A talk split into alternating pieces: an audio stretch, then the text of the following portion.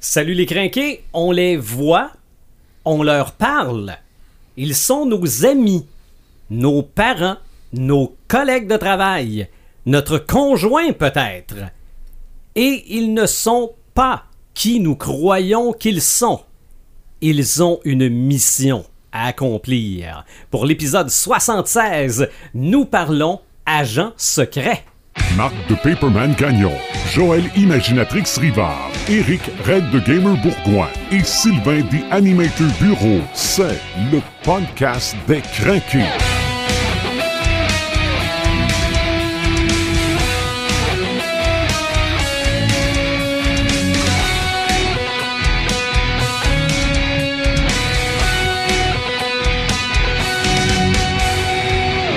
Pour l'épisode 76, Red the Gamer n'est pas là, donc je me pose la question suivante et je pense qu'on se la pose tous et toutes. Est-il un agent secret? Ouais, moi je pense que sa couverture est... ce soir aurait tombé, c'est pour ça qu'il est pas là. Ah, Il est peut-être. parti en mission. Peut-être. Ouais, mais un agent secret, on n'est pas capable de lui tirer les verres du nez. Non, Donc, s'il y en était un, on l'aurait peut-être pas su plus. non. Même si on l'aurait torturé, il n'aurait pas craqué. Salut Paperman. Salut. Salut Imaginatrix. Bonsoir. Et moi, je suis Bureau Sylvain Bureau, The Animator. Nous allons parler ce soir d'agents secrets parce que c'est un thème de la culture populaire. On prend ce thème-là, on essaie de vous en faire découvrir l'étendue. Puis bien souvent, on se le fait découvrir à nous autres mêmes aussi parce que à toutes les fois, on pense que c'est peut-être pas un gros sujet, puis ça en est tout un. En tout cas, pour ce qui est des agents secrets, là, il y en a-tu partout des agents Il secrets? y en a partout. Il y en a, il y en a qu'on. Évidemment, des agents secrets, on n'est pas censé connaître ça, mais il y en a un Moses de paquet qu'on connaît. Ah oui. Ouais. Est-ce que espion et agent secret, c'est la même chose? Moi je pense, que, oui. Ouais. Je pense Oui. que c'est un Je pense synonyme. que les, les, les, ben, les gens qui sont comme accusés d'espionnage, c'était en fait des agents secrets. OK. Euh, Il y a beaucoup de, de trucs comme euh, les, les agences de contre-espionnage que Mhm. justement ils vont essayer de déceler les, les, les agents secrets ennemis euh, dans leur pays, essayer de les retrouver ou ben non de les accuser. Des fois, c'est des gens qui appartiennent à la patrie puis qui veulent euh, Mhm. Il est recruté quelquefois. aussi. des- ouais, pour faire en faire Des des, agents doubles. des agents triples. Donc, le Les contre- agents contre-espionnage, c'est de l'espionnage d'espion. C'est ça. Exactement. OK. Comme la police de la police. Oui. OK. D'ailleurs, dans la littérature, t'as pas de littérature agent secret. OK. La Mais catégorie, c'est de la littérature espionnage, la Ah, littérature ok. d'espionnage. Ah, ok. Ça, C'est le grand thème là, générique qui, en- qui englobe là, tout, là, les agents secrets, l'espionnage, le contre Oui, parce qu'il y a différents types d'espions. Oui. Peut-être qu'on pourrait dire que les espions. euh, un espion n'est pas nécessairement un agent secret, mais un agent secret est un espion. Peut-être qu'on pourrait voir Ok. ça de même. Ouais, parce que t'as des, t'as des, des, des espions qui sont pas de terrain. Là. Mm. Je veux dire, euh, si on prend Jack Ryan, par exemple, c'est pas, Mhm. un- c'est pas c'est, c'est, c'est un espion, c'est un agent secret, mais c'est pas quelqu'un qui est comme James Bond, par exemple, qui est terrain, c'est beaucoup plus quelqu'un qui, qui est au niveau des, des analyses, au niveau des... Mhm. euh, Snowden, par exemple, était Oui. un espion. Oui. C'était un Oui. espion qui était dans- en- au niveau des analyses. Alors, c'est pas un agent sur le terrain. euh, C'est pas quelqu'un qui va faire euh, ce que euh, James Bond va faire. Mais ça Mhm. risque que c'est un espion. OK. On va parler de des espions qui nous ont inspirés Mm. ou qu'on a découvert à travers nos recherches. Puis après ça, on essaiera de comprendre un peu l'engouement qu'on peut avoir Oui. envers ces espions-là. Imaginatrix, toi, Oui. agent secret, ça t'inspire quoi? Ça Ben, t'inspire qui? Euh, moi, agent secret, ça m'inspire plein de trucs. Puis euh, souvent, on écoute des, euh, que ce soit des James Bond ou des Missions Impossibles. tu te dis, c'est tellement des plans de fous qui se passent là-dedans que tu peux pas t'imaginer que ça pourrait ressembler à la réalité. OK. Mais étrangement, c'est beaucoup inspiré de la réalité, de des, des vraies histoires d'agents secrets qu'on a, qu'on a su, qui ont été mises au jour. Puis euh, ces films-là sont inspirés de ça, sont évidemment un peu romancés, mais ça reste qu'il y a quand même des, des choses qui se sont passées dans la vraie vie que on, on, a- on aurait du mal à y croire. On- ça, ça a l'air tout droit tiré d'un scénario de, de Mission Impossible, par exemple, ou quelque chose de ça. Fait que euh, euh, juste pour donner comme exemple, je ne sais pas si vous vous rappelez, l'année passée, en Angleterre, il y a un ancien espion russe qui a été victime d'une tentative d'empoisonnement Oui. avec sa fille. Euh, puis heureusement, ils ont, ils ont- ils ont survécu à ça. Euh, puis ça a été, ça n'a pas été prouvé que c'était le, le- le gouvernement russe, mais euh, dans l'enquête a suggéré que c'était fortement probable que le Kremlin avait commandé cet attentat-là, parce que c'était un, c'était un agent qui s'appelait euh, Sergei Skripal.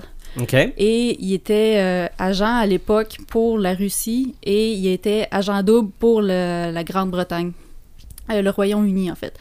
Puis, euh, puis c'est ça, il, s'est- il, y avait des, des différends un peu avec Monsieur Poutine et il s'est fait commander un assassinat carrément. Ils ont mis du poison dans sa nourriture, puis sa fille en a été victime aussi.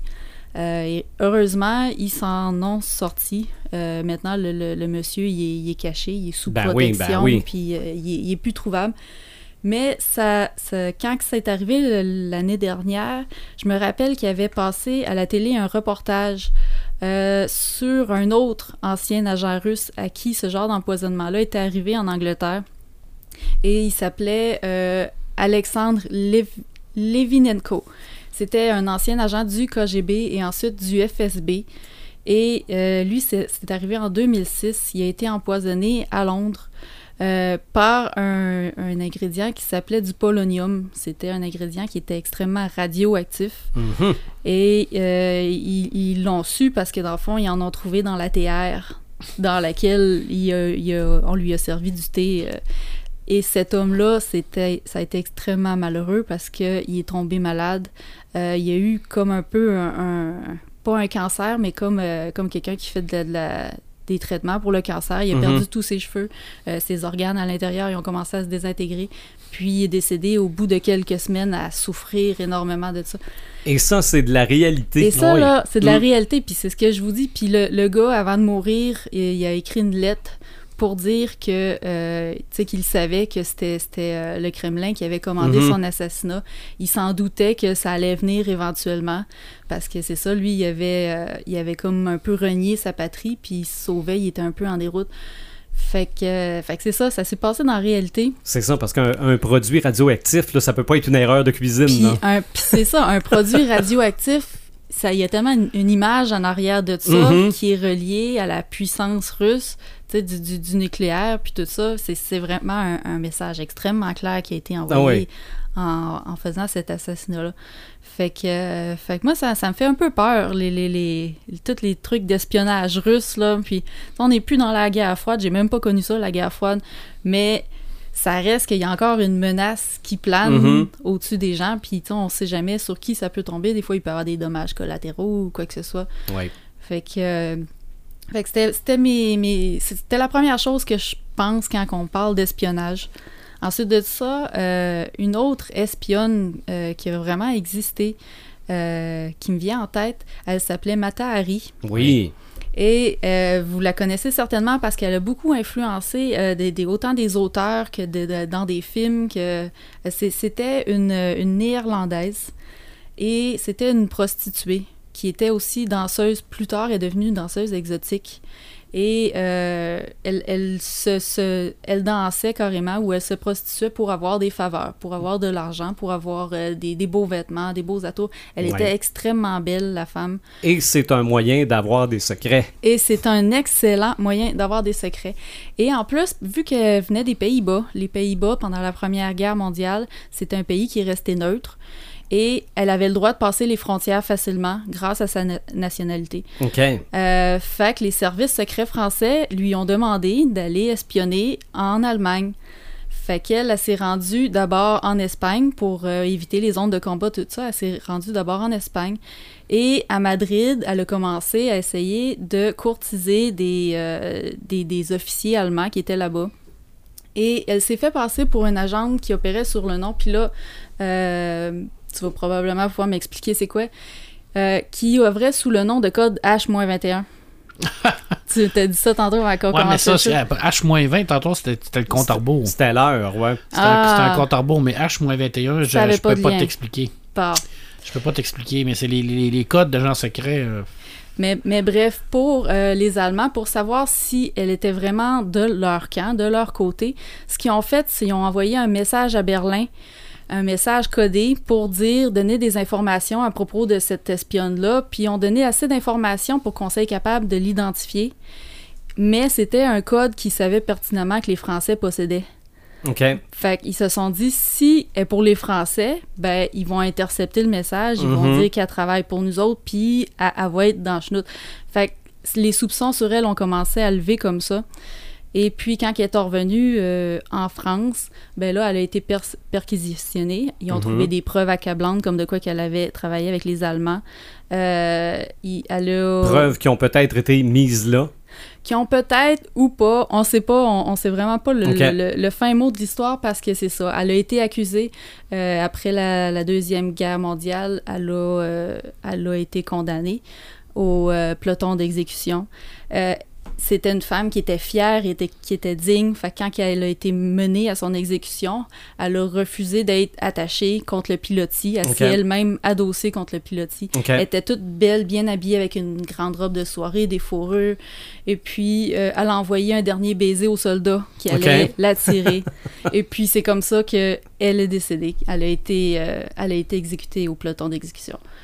Puis, c'est ça, c'est que ensuite, suite à son exécution, l'Allemagne a nié toute implication avec elle. Ok. On dit non, cette femme-là, elle n'a jamais collaboré avec nous. Mais dix ans plus tard, euh, dans, au début des années 30, il y a des officiers, des agents allemands qui ont dit cette femme-là, elle a tellement apporté pour l'Allemagne, puis euh, c'est parce qu'elle a été à une de nos meilleures écoles d'information. OK. Fait qu'il y a comme un- ils ont comme laissé planer un doute Mhm. là-dessus, ils se sont contredits, puis. Puis, euh, si, euh, si ça vous intéresse, là, les histoires de, de- d'espionnes comme ça, là, pendant la... euh, attends, c'était la Deuxième Guerre mondiale. Oui, Albert Camus, c'était pendant la Deuxième Guerre mondiale. Euh, dans ce livre-là de Jean Charbonneau, Camus doit mourir. euh, Il y a une espionne qui s'appelle Ève et qui travaille pour la résistance. Et euh, dans le fond, l'intrigue, c'est qu'il y a quelqu'un qui, un milicien, qui veut, s'est mis dans la tête, il veut tuer Albert Camus. Et puis, l'espionne Ève, elle, est chargée de mettre Camus en protection et de, de le surveiller. Et puis, quand elle dit que euh, quand elle n'est pas avec lui, elle lui raconte qu'elle séduit des, des officiers allemands pour les amener chez elle et les tuer. Et puis, elle a aussi une librairie dans laquelle elle ne peut vendre que des œuvres euh, approuvées par les Allemands, mais en arrière-boutique, euh, avant des, des, des, des livres interdits, avant de la contrebande, de, de l'alcool, tout ça pour financer la résistance. pour- OK. c'est un très bon livre qui nous plonge dans les derniers jours de, de, euh, de l'occupation allemande à Paris. Euh, puis, Mais ça, est-ce que c'est une fiction c'est dans une la réalité? fiction dans la réalité. On s'entend pour dire que... euh, Le à- cadre est réel. Ouais, les Albert Camus ont- a jamais, euh, probablement jamais fréquenté d'espionne. Euh, puis ce qui est très malheureux, c'est que quand les, euh, les Américains euh, s'en venaient, ben là, les Allemands sont tous partis, puis les Français, tout d'un coup, ceux-là qui n'étaient pas sortis pour se battre, sont sortis pour se battre, puis se sont mis à accuser tout plein de monde. Toi, je t'ai vu avec un Allemand, OK. puis à, à faire du lynchage.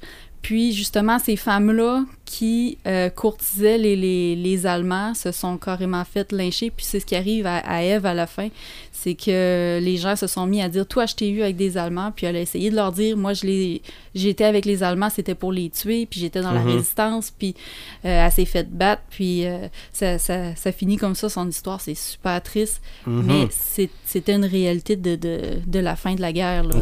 c'était qu'on cherchait des coupables à tout prix, puis on, après tant d'années d'occupation, on, on voulait un peu comme vider le trop-plein. Là. Mhm. Fait que, euh, fait que je te dirais que moi, c'est, c'est, c'est un peu ça, euh, espionnage, là, les, les premiers trucs qui me sont venus en tête. Là. OK. Ben, tu parles d'espions réels ou d'espionnes. Moi, ça fait pas très longtemps, ou peut-être que c'est sorti il y a pas très longtemps. C'est Audrey Hepburn, Ah l'actrice qui a un passé d'espionne. Ah, je savais pas. Ouais, je pense que c'est dévoilé dans un livre. Et euh, je pense que ça pourrait facilement faire l'objet d'un film. là, déjà, Mais, euh, hein? en Ouais. partant, euh, c'est c'est une icône. euh, Puis elle avait, le, go- elle avait le beau jeu, là, elle pouvait se promener n'importe où, mhm. dû à son statut. Euh, elle avait la, la possibilité de- de- d'être recrutée par n'importe qui. là. C'est ça. Je pense que c'était pendant la Seconde Guerre. J'ai l'impression que pendant la Seconde Guerre mondiale, il y en a eu beaucoup d'artistes Mhm. qui étaient peut-être Ah oui. espions sans le savoir, puis qu'on ben, ah, ah, et qu'on le sait pas. Il y a- et qu'on ouais. le saurait peut-être jamais. Puis il y avait de la manipulation aussi. Il y avait, Ben oui. des, des- il y avait des gens qui étaient euh, un peu agents secrets malgré eux, OK, ouais. Ouais. qui, qui, se C'est faisaient, ça. qui se faisaient manipuler. C'est ça. Il y avait un vrai agent secret qui, qui Exact- travaillait dans le background, dans, dans le décor. Un effet de levier. là. C'est ça. ben, si tu euh, nous fournis pas des informations, on va sortir des photos compromettantes de toi mon- et ton amant. Ou, euh, Mon cher, mon cher sûrement- Elvis, tu donnes un spectacle à un tel ce soir, demande-y donc telle affaire. Et ça Mm. pourrait être fait- effectivement. Mhm. On sait jamais. Et on le saura peut-être jamais, comme tu le Ouais, disais. c'est sûr qu'on le saura pas.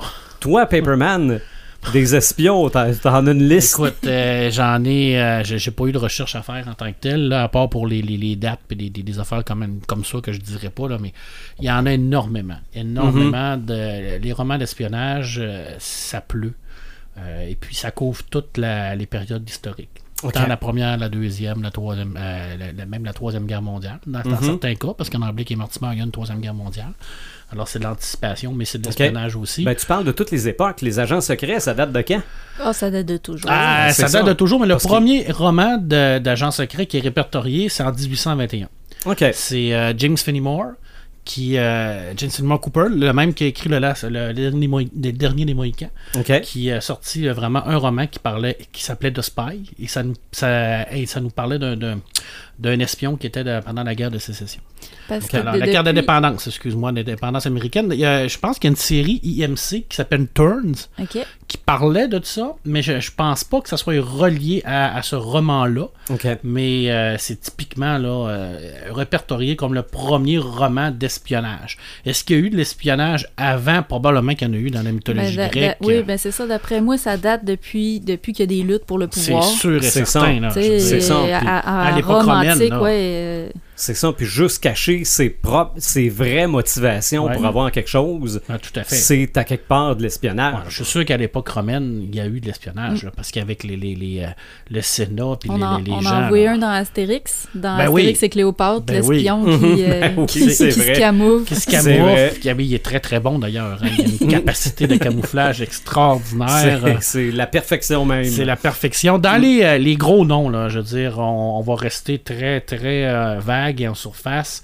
Euh, Ian Fleming, je pense Mhm. que c'est le plus connu parce que Ian Fleming était lui-même un agent de renseignement au niveau de la, au niveau de la, la Navy en, en Angleterre. Euh, c'est le créateur de James Bond. Alors, lui a vraiment créé le style euh, agent secret d'action, de terrain, un peu plus romancé. Euh, par contre, beaucoup de ces romans, comme je l'avais expliqué dans notre épisode sur les, euh, les, les Les- action heroes, euh, sont, sont toujours, comme euh, Joël l'a dit tout à l'heure, basés sur un, euh, des, fait- des faits vécus. Mais bien entendu que euh, Ian Fleming, il en beurre et père. Souvent, on, on- on expliquait que c'était un peu ce qu'il aurait aimé faire comme agent secret. Puis, euh, on s'entend que, que ce que fait James Bond, euh, des fois, c'est c'est très loin de la réalité de ce que C'est les ça. agents secrets font au niveau de l'action, au niveau des combats, Ouais, au niveau de plus tout ça. c'est plus C'est ça. show-off. Si vous voulez avoir quelque chose qui est plus collé sur la réalité, c'est John Le Carré. John Le Carré, lui, euh, avec sa trilogie sur Smiley, euh, vous avez probablement vu le, le film La Taupe. De, je me souviens pas qui l'a réalisé, mais John Le Carré, lui, a travaillé beaucoup au niveau de l'espionnage, au niveau de la guerre froide. Et euh, John Smiley, qui est son personnage principal, est totalement là, au contraire de James Bond. Lui, c'est un espion qui est beaucoup plus au niveau tactique, au niveau d'analyse. C'est quelqu'un qui va placer ses pions, c'est quelqu'un qui va engager des gens, c'est quelqu'un qui va avoir des petits oiseaux un peu partout, qui va tout savoir. Mais c'est pas quelqu'un qui va se salir les mains. Par contre, c'est quelqu'un qui est extrêmement brillant, c'est quelqu'un qui est capable de manipuler, quelqu'un qui est capable de faire du mal aussi, parce que quand tu es, espion, faut que tu perdes un petit peu de ton humanité, puis il arrive pour faire des... Il arrive à un moment donné où tu as des choix à faire, puis ces choix-là, ben, souvent, ben, ça, ça met en péril la vie de, de plusieurs personnes. hein. C'est ça. Puis des fois, faire, faire semblant que t'aimes quelqu'un, Et voilà, c'est exactement ça. faut, faut Hein? qu'à un moment donné, t'arrêtes de faire semblant puis de, de passer à l'acte. James Bond, il n'est pas pire là-dedans, faire semblant d'aimer les gens. Là.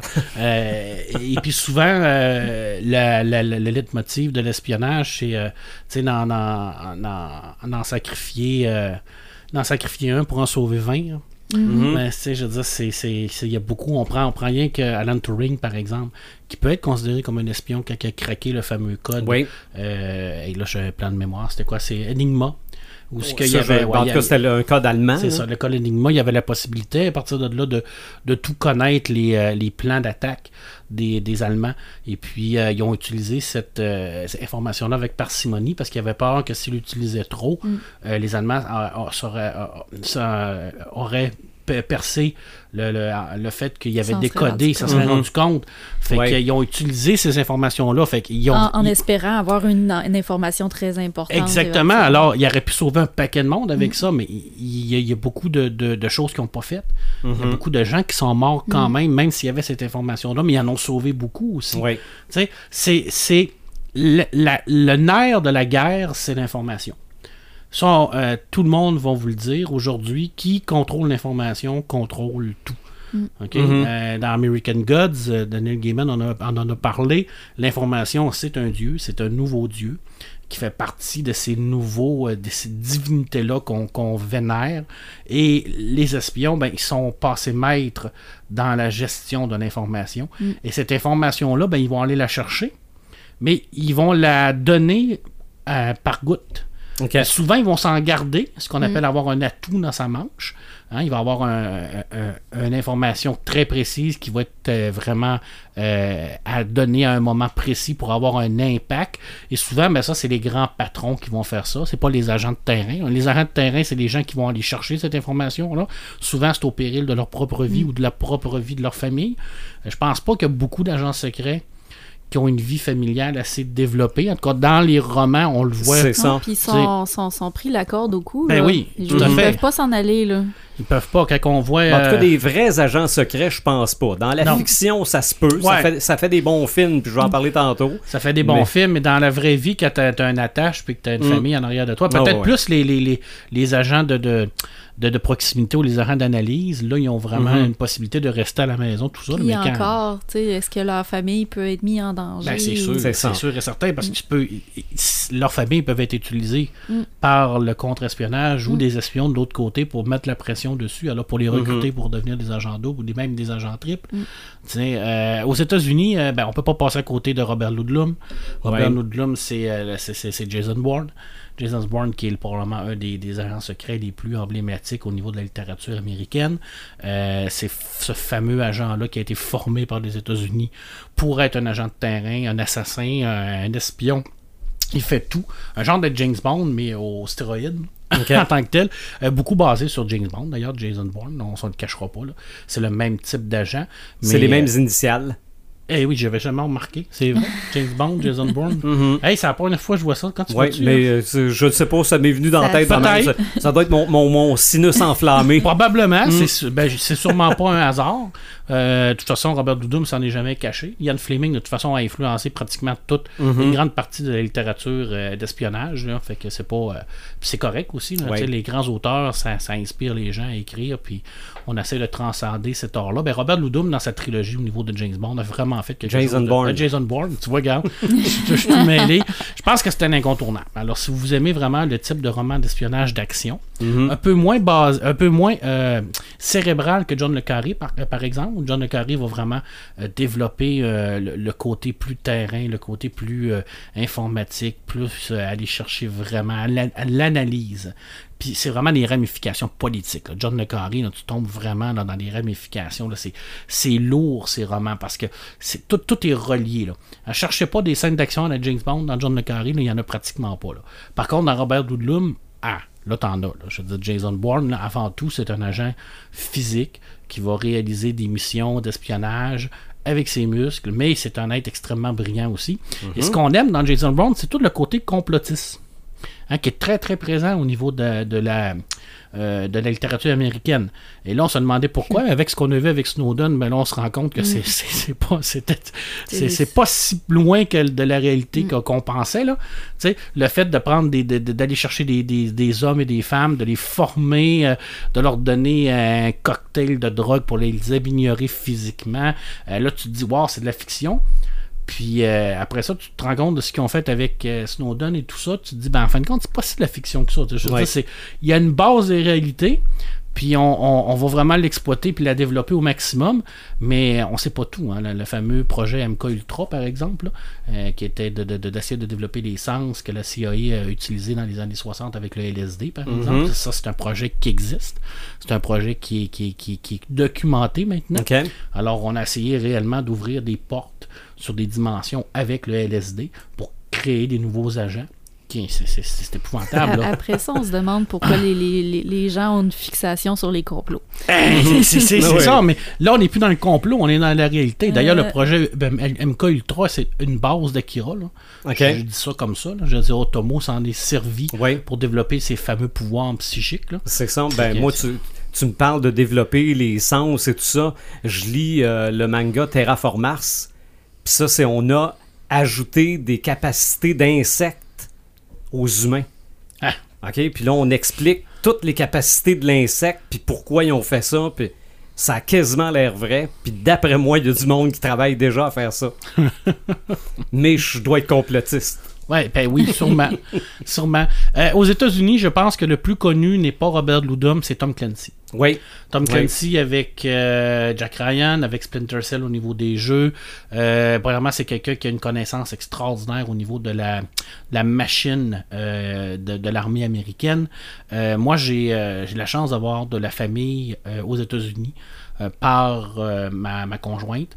Et puis, euh, on a quelqu'un qui, qui, qui- a été dans l'armée. Il a été dans l'armée au niveau de la Navy. Il a fait la guerre du Vietnam.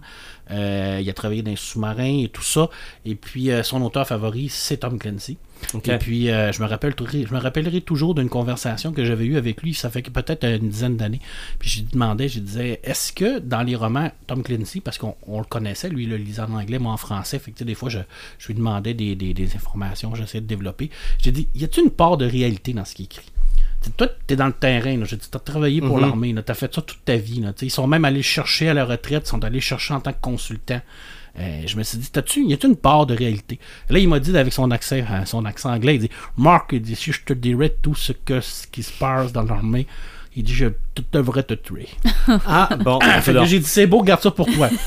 fait que, euh, il est très proche de, de- ce que ça peut représenter au niveau de, de, toutes les conspirations, au niveau de, de- des opérations secrètes du gouvernement puis de l'armée, la NSA. Euh, là, on tombe vraiment dans le très actuel. Euh, un petit peu d'anticipation aussi, parce que souvent, on, on va aller vers, on va aller vers des conflits nucléaires qui n'existent pas. Euh, on va vraiment prendre des, des- des éléments de, de- de l'histoire, puis on va les développer un peu plus.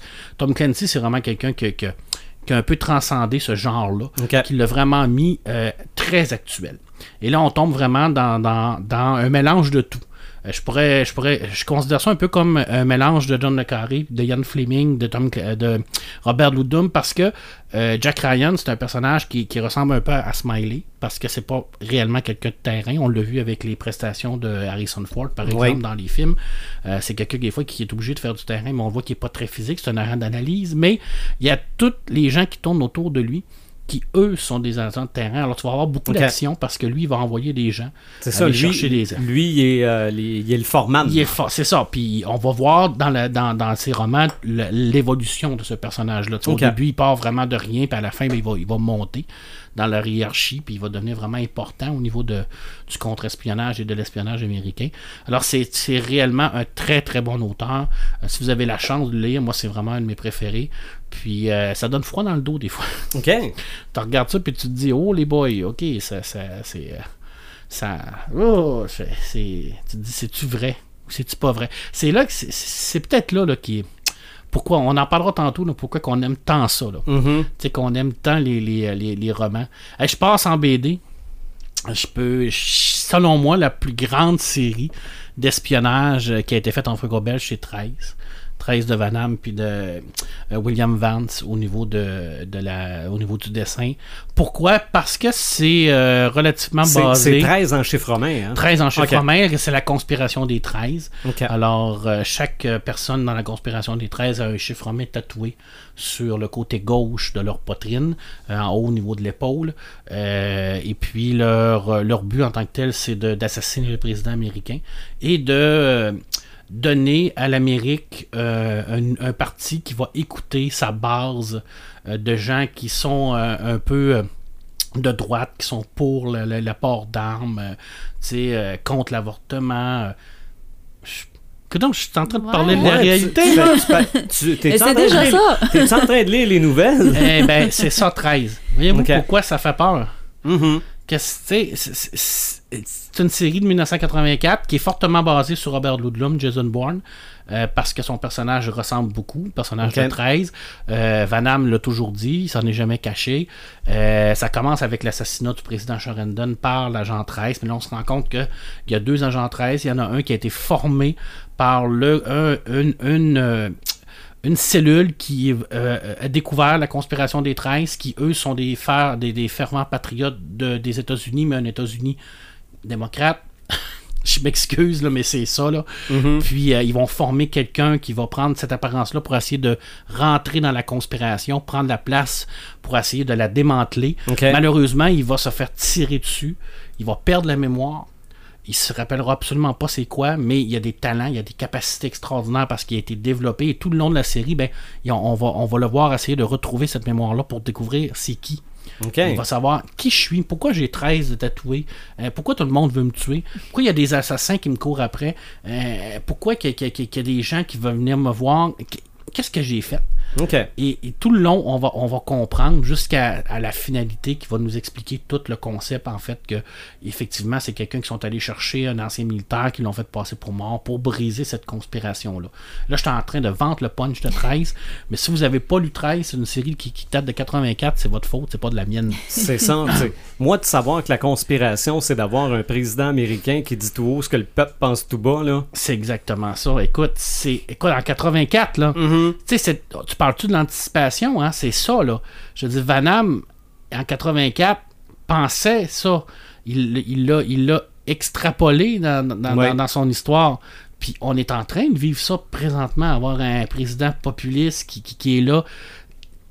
On revient tantôt avec pourquoi qu'on aime les romans d'espionnage. Je pense qu'en 84, euh, Donald Trump était dans Maman, j'ai raté l'avion 2. Ah, ok. Je sais pas si c'était en 84. Qui c'est était président en 84, honnêtement, je le sais pas. Idée. Reagan? Peut-être. Je pense que oui. J'ai pas beaucoup de. Honnêtement, là, j'ai pas. euh, Mes connaissances en président américain, là. euh, euh, elles sont très très limitées. Euh, rapidement, petite série, ben petite série, c'est pas vrai, une grosse série d'espionnage, c'est Alpha. OK. J'en parle pas beaucoup parce que je ne l'ai pas lu. Mais je ne peux pas passer à côté de ça parce que c'est considéré comme une des meilleures. Alors c'est vraiment euh, euh, considéré comme euh, elle qui est la plus proche de la réalité. Alors on va vraiment suivre encore là un agent qui est beaucoup plus proche de ce que les gens vont faire sur le terrain, beaucoup moins romancé que 13 par exemple. Et je ne l'ai jamais lu. Alors oui, honte à moi. Je l'avoue, mais je peux pas faire. Habituellement, je ne parle que des, des trucs que j'ai lus, mais là, je peux pas faire autrement parce que quand j'en parle avec mes amis en Europe, ils me disent tout, t'as pas lu ça, t'as pas lu ça, ben non, je l'ai pas, je l'ai pas lu. Alors, mais c'est réellement considéré comme une série extraordinaire. Alors, prochaine sur ma liste à lire, Alpha. Et d'ailleurs, je l'ai à la bibliothèque. hein, C'est bien ça le pire. Ah. hein, c'est, Ok, c'est- bon. que je suis euh, dans Ben là, là. com- combien de tomes t'as lu en trois jours? là? Alors là, j'ai 15 tomes. Bon, ben t'es capable de t'embarquer là-dedans. Ouais, je cap- ouais, mais c'est différent. Là. Je veux Ok. dire, lire 15 tomes d'être, mettons, à lire euh, 15 tomes d'Alpha puis 15 tomes des Chroniques de la Lune Noire, c'est pas le même niveau. OK. Je veux dire, il y, en a un qui c'est un niveau un peu plus comique où ce que tu te laisses envahir par euh, le côté sanglant et du médiéval fantasy. Et l'autre, ben, c'est un peu plus cérébral où ce qu'il faut que tu essaies de faire marcher un peu tes, tes, euh, ta matière grise pour essayer de comprendre. Il n'y a rien à comprendre dans les Chroniques de la Lune Noire. T'as un duo qui T'embarques. puis- c'est ça. T'as un duo avec une grosse épée qui tue du monde, puis c'est ça. Qui essaie de prendre la place de l'empereur. OK. C'est est pas, c'est pas, c'est- c'est très très le bien contre le mal, mais là c'est le mal contre le mal. C'est le mal, mal. qui gagne. mais lequel? OK. C'est-tu le mal qui est le plus mal ou le mal qui est le moins mal?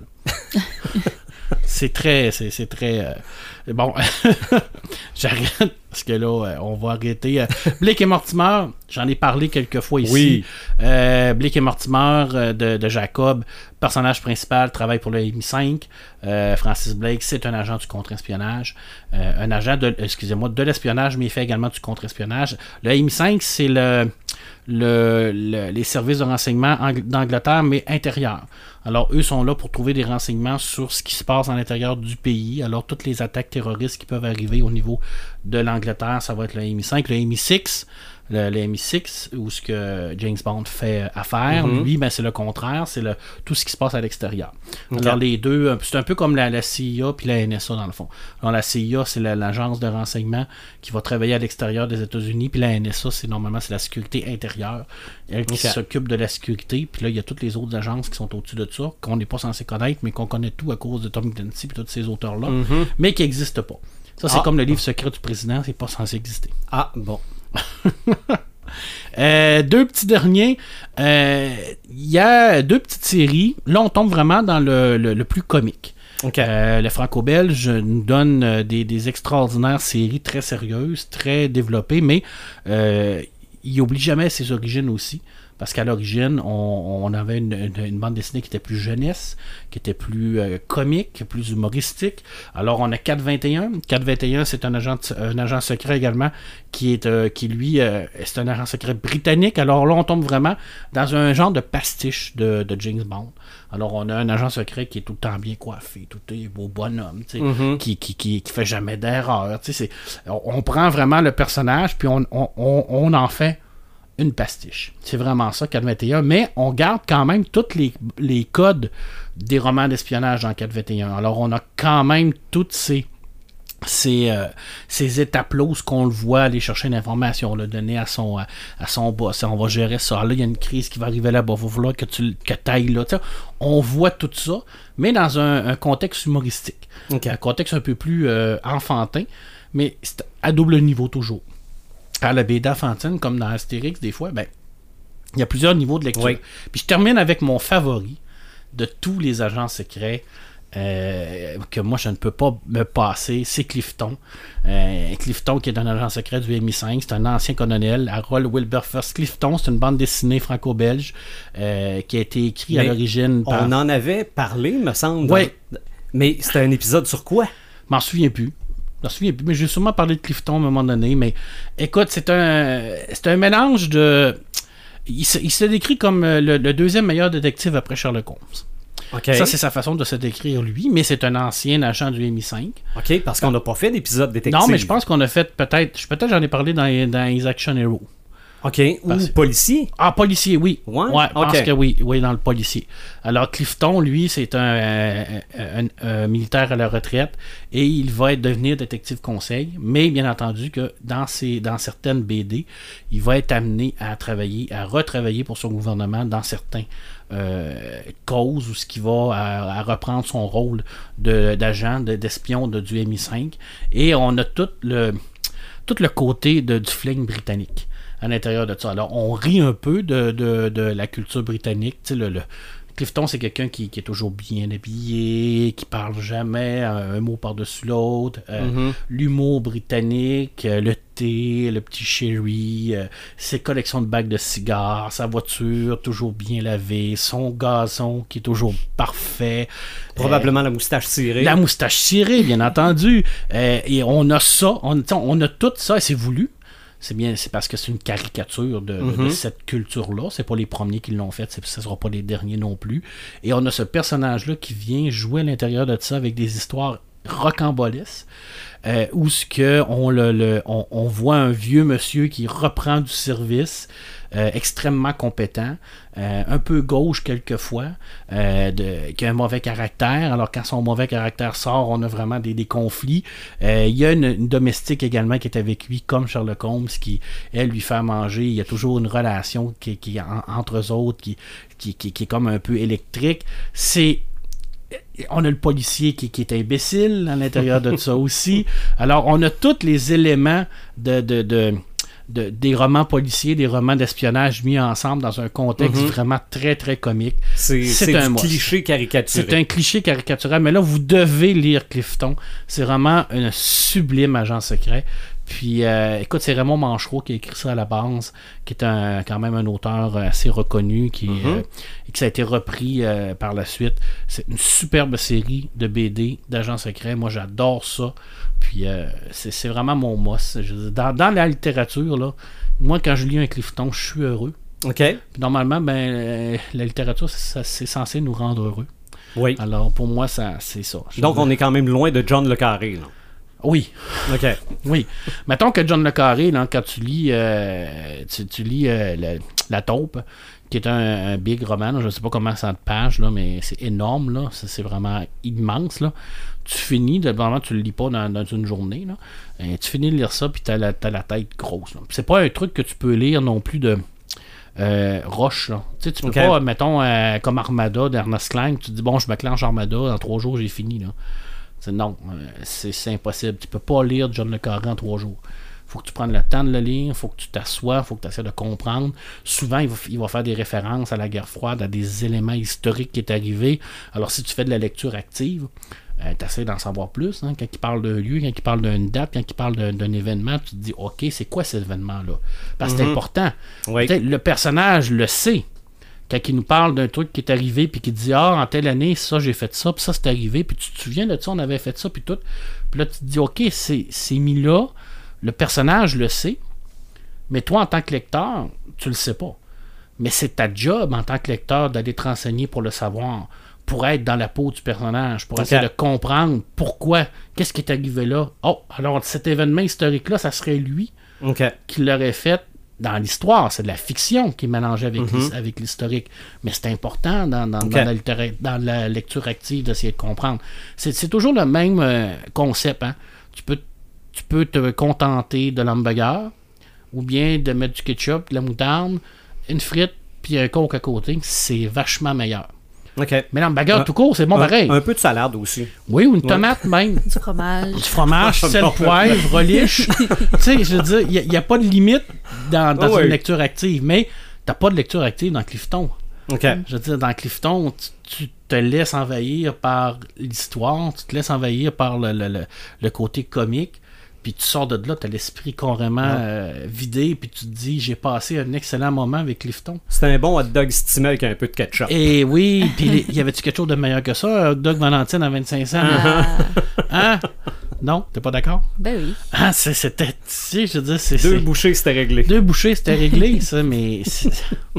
Ça fait du bien, quelquefois. Ah oui, ça ben fait oui. du bien. Absolument. Ouais. Ça, c'est. Il y en a tellement d'autres, là. Ben oui. C'est la- énorme, là. La mais pointe de l'iceberg. C'est euh, c'est- mes choix à moi. Mhm. Alors, tomber là-dessus. Oui. C'est tous des romans qui sont euh, accessibles, disponibles euh, dans la majorité des bibliothèques publiques. Euh, c'est toutes des BD également qui sont disponibles. Peut-être un peu moins 421, mais là, ils ont sorti les intégraux, mais les intégrales, c'est intégraux ou intégrales, je ne sais jamais. Je pourrais vraiment Je pas dire. Je pas. me suis jamais posé la Ah, question. je ne sais pas. Mais ils Euh, ont sorti. ben, intégral. je pense que c'est intégral. Ouais, parce que je pense que c'est une intégrale. Ouais, ben, je pense qu'on va dire intégral, je vérifierai pour être sûr. Mais ils l'ont sorti là, récemment, le tome 1 de toutes les, les histoires de, de Cal 21. Ils ont fait la même affaire avec Clifton. Mhm. Fait que maintenant, il n'y a plus de. Il n'y a plus de- d'excuses pour pas lire ça. Euh, Ian Fleming, c'est la même chose. La majorité de ses romans ont été réédités. Euh, Tom Clancy, euh, même s'il est mort, il sort encore des livres. Alors, Et des jeux. c'est un écrivain d'outre-tombe. Mais c'est vrai, j'ai encore acheté deux livres récemment de lui. Ok. Bon, bien entendu que c'est basé sur euh, ces, ces, euh, synopsis d'aventure qu'il avait déjà écrit. Puis après ça, Mhm. ça a été développé par d'autres euh, d'autres gens. Là. Mais le Mais- nom est vendeur. Ben, effectivement, quand tu Mm. mets le nom de Tom Clancy, puis c'est marqué roman d'espionnage policier, c'est sûr que tu t'en vends plus que ça serait marqué Marc Gagnon. Là. On peut s'entendre. ah, mais ça, on verra dans 10 ans. On sait pas. Dans 10 ans, moi, t'es à la même place qu'ici, je pense, Sylvain. Je veux pas te décevoir, là. Non, non, mais à un moment donné, moi, je connais un auteur qui avait jeté son, son premier manuscrit, puis c'était Carrie. Ouais, ouais, mais. Dix faudrait- ans après, il était- que j'en écrive un manuscrit qui est Ah, comme mais ça. Carrie. Hein. Il faut-il encore avoir le talent de pouvoir écrire un Carrie? Ce que je n'ai pas. Ça, ça se travaille. Ça. ouais, regarde, t'en as- une devant toi qui peut, qui peut te- t'encadrer un peu.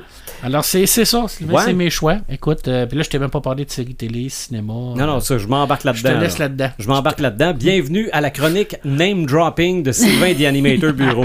OK? C'est ça que j'ai fait, là, du name dropping? Non, hein? non, non, non. Non, non, moi, j'ai. Au moins, toi, t'as t'as du contenu après, ton, après le nom. Moi, j'ai juste des noms. On va en mais- mettre du contenu. Mais c'est justement, ça va sûrement vous inspirer. Parce que dans les films, oui, on a parlé de James Bond, oui, on a parlé de Mission Impossible, parce que la télé et les films, Mission Impossible. Ouais. Euh, oui, on a parlé de Jason Bourne, qui a une série télé aussi. Je sais pas. Je Je, pense que c'est sur Amazon ou quelque chose comme ça. je sais qu'il y a des films, une série télé, je pourrais pas dire. à moins que je me mêle avec euh, Ah, c'est Taken qui a une série télé. ouais, Taken, une série télé, mais non, pas Jason Bourne. C'est celui de Tom Clancy là, que, que joué par Jack Ryan? Ouais, Jack aurait une série Ryan. télé, peut-être. Ouais, me semble que Jack Ryan a une série télé. Mais il y a aussi Vrai mensonge Oui. dans les films. Vrai mensonge, Schwarzenegger, c'est un espion. Personne ne le sait, même pas sa femme. là. classique. Ouais. OK? Sa femme découvre ça. Et, euh, Qui va devenir une espionne elle-même. C'est ça, exactement. Et euh, presque une danseuse exotique. Ouais, ben ça, c'est la scène qui avait tellement fait parler d'elle. Cette scène. Schwarzenegger a sûrement aimé, aimé tourner cette, cette scène-là. Ouais. Euh, aussi, euh, Monsieur et Madame Smith. Ouais. Parce qu'il y a des films. euh, les espions en herbe, Spy Kids. Ah, ben oui. Bon, j'ai- vu ces DVD-là, euh, puis je me demande si c'est pas en cassette VHS aussi. Là. Monsieur et. Madame Smith, euh, peut-être Potin, là, je pense que c'est là-dessus qu'ils s'étaient rencontrés. Oui. C'est après ça que le c'est couple après s'est ça que formé, le couple ouais. s'est formé. Mais je pense qu'il y a une série télé aussi, M- Mr. and Mrs. Smith. Je peux pas te dire. Mais le Mais- film était vraiment très, Mais ça, très ça avait bon. été parodié dans Les Simpsons. Ouais. Aussi, oui, c'est vrai, c'est vrai. Euh, un certain Austin Powers est Ah, considéré comme un agent secret. C'est clair. Un très bon agent secret. Absolument. En tout cas, il y a, il y a- il- je sais pas s'il y a le tour avec les femmes, mais il a l'air de les aimer. Ça, c'est sûr. pas sûr que c'est réciproque. Un film qui est probablement l'équivalent cinéma de Clifton, parce qu'on embarque là-dedans et on se pose pas de questions, c'est Top Secret. oui. Quel classique. Peux-tu me rafraîchir la mémoire? Top Secret, Avec là, Val Kilmer qui joue le rôle d'un d'un- Il y a d'un des- chanteur. il y a des gens qui se déguisent en vache, puis la vache a des bottes. D'accord. Des bottes, euh, des, des bottes en caoutchouc. Là. Donc, évidemment, celui qui a le meilleur spot, c'est celui qui est en avant. là. Tu me parles de gars qui est déguisé en vache. euh, Il y avait Ace Ventura qui Aussi, faisait de l'espionnage dans un rhinocéros. c'est oui, qui sortait de rhinocéros. Euh, euh, Est-ce qu'il. Ben, Il, il est un détective. moi, lui est détective, mais, mais on. là, il prenait des photos, puis il était Mhm. plus espion que dé- détective. Ah ouais. Il y a le film Munich de Steven Spielberg, Oui. c'est considéré comme un drame d'espionnage. Avec Jean Dujardin, il y a OSS 117. Ouais, c'est 117 qui a eu sa euh, qui, est, qui est roman également et BD aussi. hein. OK. Je pense en film, il y en a-tu deux? Euh, il me semble qu'ils sont censés en faire un autre. Non, c'est Ok. euh, Brise de Nice. Il me Ah. semble qu'il y en a eu deux d'OSS 117. C'est fort possible. Espion Nil, le deuxième, je me souviens bien. Il y a Espion aussi- Nil. Bon baiser du Nil, du Ouais, Caire. du Caire, Ouais. quelque chose du genre. Ouais. En cas, il, y avait, il y avait quelque chose de même dedans. Il y a un certain Johnny English aussi. Oui, avec euh, Mr. Bean, avec Mr. Bean. Qui est Euh, une- Ro- une Rowan Atkinson. qui est euh, encore une genre de pastiche de, de James Bond. Ben, absolument, absolument. Et ça m'amène à poser la question suivante pour ce qui est des films. Est-ce que on peut considérer l'inspecteur Clouseau comme agent secret? Tout à fait. OK. Parce Tout à fait. Je connais des- pas. des- ça, c'est dans la Panthère Rose. Ah, d'accord. OK. Faut que tu vois au moins un film de la Panthère Rose dans ta Ah, vie. ouais, j'ai et déjà pas, vu ça, Et mais pas celui avec euh, Steve Martin. Non? C'est vraiment euh, les, Ben, les- Il est pas mauvais avec Steve Martin Ouais. aussi. OK. Bon. C'est c'est un genre de remake ont fait, là, mais euh, c'est sûr que lui, avec. euh, on va te chercher là, le nom. Hey, le, le, le, le, hey, t'as peu. ah, j'ai Ouais, je, je le, je vois dans ma tête. euh, Peter, Peter Sellers. Sellers. Exactement. Et moi, en voyant le premier film de la Panthère Rose, j'apprends ce que je- ce que j'avais jamais su, c'est que la Panthère Rose, c'est même pas une panthère. C'est- C'est c'est le nom du diamant. Euh, dans les euh, émissions télé, moi, le plus loin que je peux me rappeler, le premier agent secret que j'ai connu, c'est l'agent sans secret. Ça, ça me OK? dit rien C'est du tout. c'est un dessin animé en anglais, c'est Secret Squirrel. OK? C'est un écureuil, il y a comme un chapeau qui est calé par-dessus ses yeux. Puis c'est une marmotte qui est comme son, euh, son assistant. Mais ça, c'est les dessins animés de Hanna-Barbera. Là, on recule, on recule très très loin. Euh, et les Sentinelles de l'air sont considérés comme une émission d'espionnage. Ben oui, l'équipe est. C'est une équipe qui est formée un peu à la ça. genre de mission impossible. Exactement. Et quand t'oublies le fait que c'est des marionnettes, c'est presque ça, Mission Impossible. Oui. De la façon que c'est fait, de la façon que c'est filmé, cadré, c'est... euh, en tout cas, pour l'époque, c'était excellent. Faut pas oublier Charlie et ses drôles de dames. Tout à fait. Euh, tant, tant c'est téléfilm. Ouais. Euh, Il y a eu une nouvelle série à un moment donné à la télé.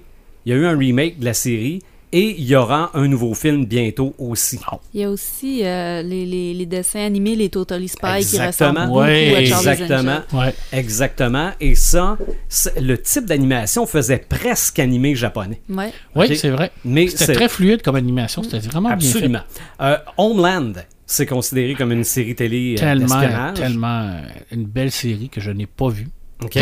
Dans, dans- c'est comme ça. dans les dessins animés, tard le soir, Archer, Ah c'est oui. Ouais. un agent secret. Ouais. Puis je suis en train de me demander si American Dad, c'est pas un agent, c'est pas un agent secret. Lui, jamais il travaille vu, pas pour le CIA ou, J'ai jamais ou quelque chose comme ça. Ah, euh, je pense. ben, C'est un agent de la CIA, OK. mais un agent secret, je ah, sais pas. là, peut-être pas. Euh, Chuck, c'est une série télé d'espionnage. Nikita, Oui, Ah oui. 24, oui. Toutes, euh, toutes les saisons. Euh, MacGyver, considéré comme un, comme un agent secret. Le Saint, on recule loin dans le Ouais. temps, c'était Roger Moore en noir et blanc. Euh, Simon Templar, ses initiales, c'est ST. C'est pour ça qu'on l'appelait le Saint. Avec euh, film de Val- avec Val Kilmer qui a été fait dans Oui, les années c'est vrai. fin des années 90 C'est 2000 je vrai. crois. Et je pense que c'est des romans, ça aussi, à la base. Ouais, ça je pourrais pas te dire. Ça devait être euh, le, le principal concurrent de James Bond. parce que c'est le, le film était quand même assez bien fait Mhm. avec euh, Absolument. cette fameuse euh, recherche de la fusion à froid là. Mhm. On a parlé de Jack Ryan, euh, La liste noire. Oui, ça c'est extraordinaire. Et, plus extraordinaire que ça, L'inspecteur Gadget. Oui. Ça, c'est, c'est pour la télé. D'ailleurs, l'inspecteur Gadget qu'on pourrait considérer comme un des premiers transhumanismes de la, de la télé. Parce que C'est vrai. Ah c'est oui. un homme augmenté, Ben oui. Mhm. Ah, très. très augmenté. Il fait C'est ça. Parce il que fait lui- mal, mais il fait tout. C'est ça. Lui, c'est, c'est pas Robocop, parce que Robocop, en fait, c'est plus un robot auquel on a collé la- Ouais. un visage humain. Tandis que l'inspecteur Gadget, c'est un humain augmenté Ouais. qui l'a rendu un peu, euh, un peu fou, je pense. Bon, je pense qu'il de, base, de maladroit. base, il devait être maladroit. Oui, il était, ouais, de base. Euh, J'ai voulu vérifier les jouets. OK? Je n'ai fait que taper Spy Toys sur Google. T'as eu combien de résultats? ben, je suis arrivé premièrement sur Amazon et sur Walmart. Ouais. OK? Donc, je, je me suis dit, je vais aller voir chez Walmart le, le site juste pour m'inspirer un peu. Ben, finalement, en matière de jouets d'espion, là, t'en as pour voir plus loin, t'en as pour entendre plus loin, t'en as pour encoder, t'en as pour décoder, t'en Là, as pour on- voir la nuit. On parle de des vrais jouets. De- là, de jouets, là. De, de- Oui. de- de jouets pour les enfants ou Ouais. de vrais Oui, jouets qu'on peut utiliser Non, non, de- fonctionnent? ben là, là c'est vraiment, moi je te parle de jouets pour enfants, là, mais pour permettre à du monde de jouer aux espions. Uh-huh. OK? Parce que ça, ça va faire partie de la discussion tantôt. Là. On a joué à plein d'affaires. Il y a entre autres les espions. Mais euh, il, y a, il y a des choses pour se camoufler. Regarde, en matière de jouets, il y en a. Mais ça m'a amené à me poser, euh, à, à faire la réflexion suivante. Aujourd'hui, a-t-on besoin d'être un espion pour espionner? Non. Totalement pas. C'est accessible à tout le monde. Ben, c'est ça. C'est ça. C'est que je, je me suis. Je pense qu'il n'y a qu'avec Facebook, qui est probablement la, la- la plus belle plateforme d'espionnage Ah, au monde. Là. Je veux Mhm. dire, tout le monde met des photos pas protégées là-dessus. Fait que tu veux savoir n'importe quoi de quelqu'un, Euh. tu t'en vas sur son profil, Ah oui. puis tu peux voir son dernier voyage à Cuba. Absolument. Tu peux l'avoir en bikini ou en. Ou euh, tu peux voir l'homme euh, euh, avec ses shorts qui est en train de lire son journal. Oh. Tu peux voir même la date du journal ou ce qu'il est en train de lire. Mhm. Ah C'est oui. fou, là. Quelqu'un qui est malveillant, là. Quelqu'un qui, qui- qui est espion avec Facebook, là. On est, on est proche du vol d'identité. Ah oui, écoute. Oui, oui, puis oui, pas tout juste à le fait, vol d'identité, t'es capable de savoir où est-ce qu'une personne habite, qu'est-ce Ben qu'elle a dans oui, sa ben oui, maison. ben oui. euh, Puis même si euh, t'es, t'es- t'es- t'es assez brillant, tu peux savoir quand est-ce qu'ils sont pas là. Exactement. Mhm. Puis Ah ouais. t'as pas besoin d'être super brillant non plus des fois. Là. Il y en a qui Oui, ben assez oui, tu clair sais, je pars en vacances pendant dans- deux semaines. Ben oui, ça c'est ça c'est brillant. ça c'est brillant. Ou pendant deux semaines, tu mets tes photos de vacances. Euh, mais, C'est euh, fou raide. Mais on Mm. parlait justement de l'information tantôt, puis c'est exactement ça, l'évolution qu'il y a eu dans les dernières années au, au niveau de l'espionnage. Mhm. C'est que c'est rendu accessible à absolument, Absolument. tout le monde. Absolument. Puis on se disait ça avant de commencer le podcast. Quelqu'un qui voulait espionner une pièce avait du filage à passer terrible. Là, là c'est, c'est plus rien. Là, Une tu- caméra dans, dans, dans un. Dans le pot de fleurs. dans le pot de fleurs ou ben dans, dans, dans, dans le, le- le détecteur de fumée. Puis Dans, dans Exactement. l'œil euh, dans l'œil du petit Joker. ou, ou encore, parce que ça aussi, j'ai tapé ça sur Google, micro camera. Ah oui. OK? Et des caméras miniatures, Wi-Fi, Bluetooth. que Bon. toi, t'es dans la maison en face avec ton sel, puis tu regardes dans la maison ce qui se passe, ou peu importe où ce que t'es. Mon il- chum, il n'avait déjà acheté une. Je pense que c'était un crayon. Je me rappelle plus c'était quoi, mais c'était un petit Ah objet usuel. Puis la résolution, hey, ça fait, ça doit faire 5-6 ans, la résolution était vraiment mauvaise. Mais ça filmait, tu sais, tu pouvais avoir ça sur toi, puis euh, prendre une vidéo avec Mhm. ça, puis accessible à tout le monde. C'est ça, parce qu'il y a autre chose, moi, un gadget qui, heureusement, a pas très très bien fonctionné, mais qui me dérangeait, c'était les Snapchat Spectacles. Ah ça, c'est les lunettes Snapchat. OK? C'est qu'en fait, tu as des lunettes d'en face, puis tu prends des photos de ce que tu es en train de regarder. Pareil comme dans Mission Impossible. Ouais, mais c'est techniquement, là, moi, si quelqu'un me regarde, je pense pas qu'il est en Non. train de me prendre en photo. J'espère que pas qu'il fallait cligner des yeux pour euh, ça, j'ai aucune idée. Ça, j'ai aucune idée. Hey, mais ça, ça me dérangeait un peu. Ben, je- il y, a, il y a beaucoup de choses dérangeantes par rapport à ça. On, on pense juste au positionnement GPS sur nos cellulaires, Mhm. Que quelqu'un peut télécharger une application sur son cellulaire pour être capable de nous suivre partout où est-ce qu'on va, Mhm. euh, ou d'entendre qu'est-ce qui se dit dans notre micro, ou de, de- Oui. même d'activer la caméra. Ça, c'est super euh, euh, intrusif. C'est Mhm. c'est- carrément de la violation de vie privée. là. Ah oui, absolument. J'ai regardé pour ce qui est des jeux, jeux vidéo et jeux de table ou jeux de rôle. Euh, pour ce qui est des jeux vidéo, ben euh, j'ai demandé à Fiston, t'as-tu ça, toi, des jeux vidéo de, de- d'espionnage? ben, on a parlé de Splinter Cell. Classique. J'ai, j'ai du Splinter Cell là, ici, là. Euh, le jeu Deus Ex est considéré comme un jeu d'espion. Bon, Fiston t- trouve qu'on tire euh, l'élastique un peu, mais c'est vrai, il y a de l'espionnage. Comme Hitman, oui, c'est vrai que Hitman, c'est un, Un tueur tueur. à gage. Mais le jeu, de la façon que tu joues, tu t'infiltres, tu te déguises, tu te fais passer pour quelqu'un d'autre. Un peu comme dans Assassin's Creed, dans le fond aussi. hein. Oui, peut-être aussi. Donc, ça pourrait devenir de l'espionnage. Mais les deux derniers que Fiston m'a prêté, euh, Metal Gear Solid, regarde, ça se dit euh, Tactical Espionnage Action. Ouais, c'est clair. C'est assez clair. Et Alpha Protocol, des espionnages RPG. Donc, c'est euh, c'est quand même. Ah, Puis Metal Gear Solid, là, ça date de, de la, N- de la NES. Là. Mhm. C'était un vieux jeu d'espion. Tu jouais un espion. là. C'est ça. C'est clairement ça. Là. Absolument. Et euh, tant qu'à être dans le Nintendo classique du N64, c'est Go- GoldenEye, c'est. Bon, Perfect Dark aussi. OK. De Rare, la compagnie Rare aussi qui était le, le- le- qui avait fait ça, qui jouait une, une espionne à l'intérieur de ça. C'était vraiment bien fait. Mhm.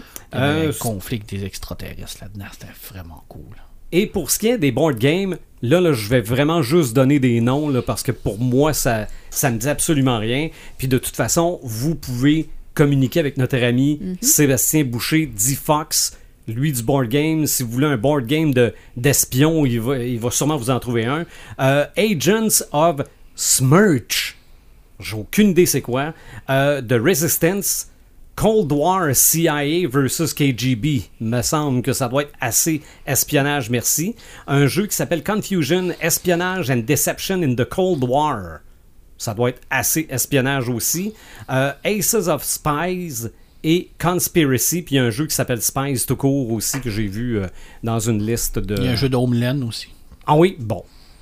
Fait que des. euh, Les, ça- les- les jeux comme ça d'espionnage, ça doit être beaucoup pour ceux qui aiment les, les jouer stratégiquement, Oui. c'est- Mhm. jouer C'est des clair, ouais. stratégies. Là. Oui. Ça, c'est c'est de quoi j'aurais pas pensé. Souvent, c'est coopératif aussi. Là. Je veux dire, c'est, c'est que tu essaies de Ah. battre le board. Tu essaies Ouais. de faire Ça, la mission. Là. Il n'y a pas de mode compétitif en tant que tel. Ou, ou tu- ou dans d'autres cas, tu peux avoir, euh, je prends euh, exemple Battlestar Galactica, qui est un jeu de, de plateau où ce que tu avais à l'intérieur euh, un espion. Qui, était, qui était dans le fond un sillon qui était espion pour, le- pour- puis qui était inséré puis l'espion ben, il y avait des trucs à faire puis il pouvait sortir en tout temps puis si tu trouvais l'espion tu avais des points Mais ça arrive souvent, ça, dans des jeux Ouais. qu'il y a des espions de Ouais, même, justement. Dans, Ouais. Je pense euh, Stratego. Là. Je sais pas si c'est juste la dernière version, là, mais il me semble qu'il y a un espion.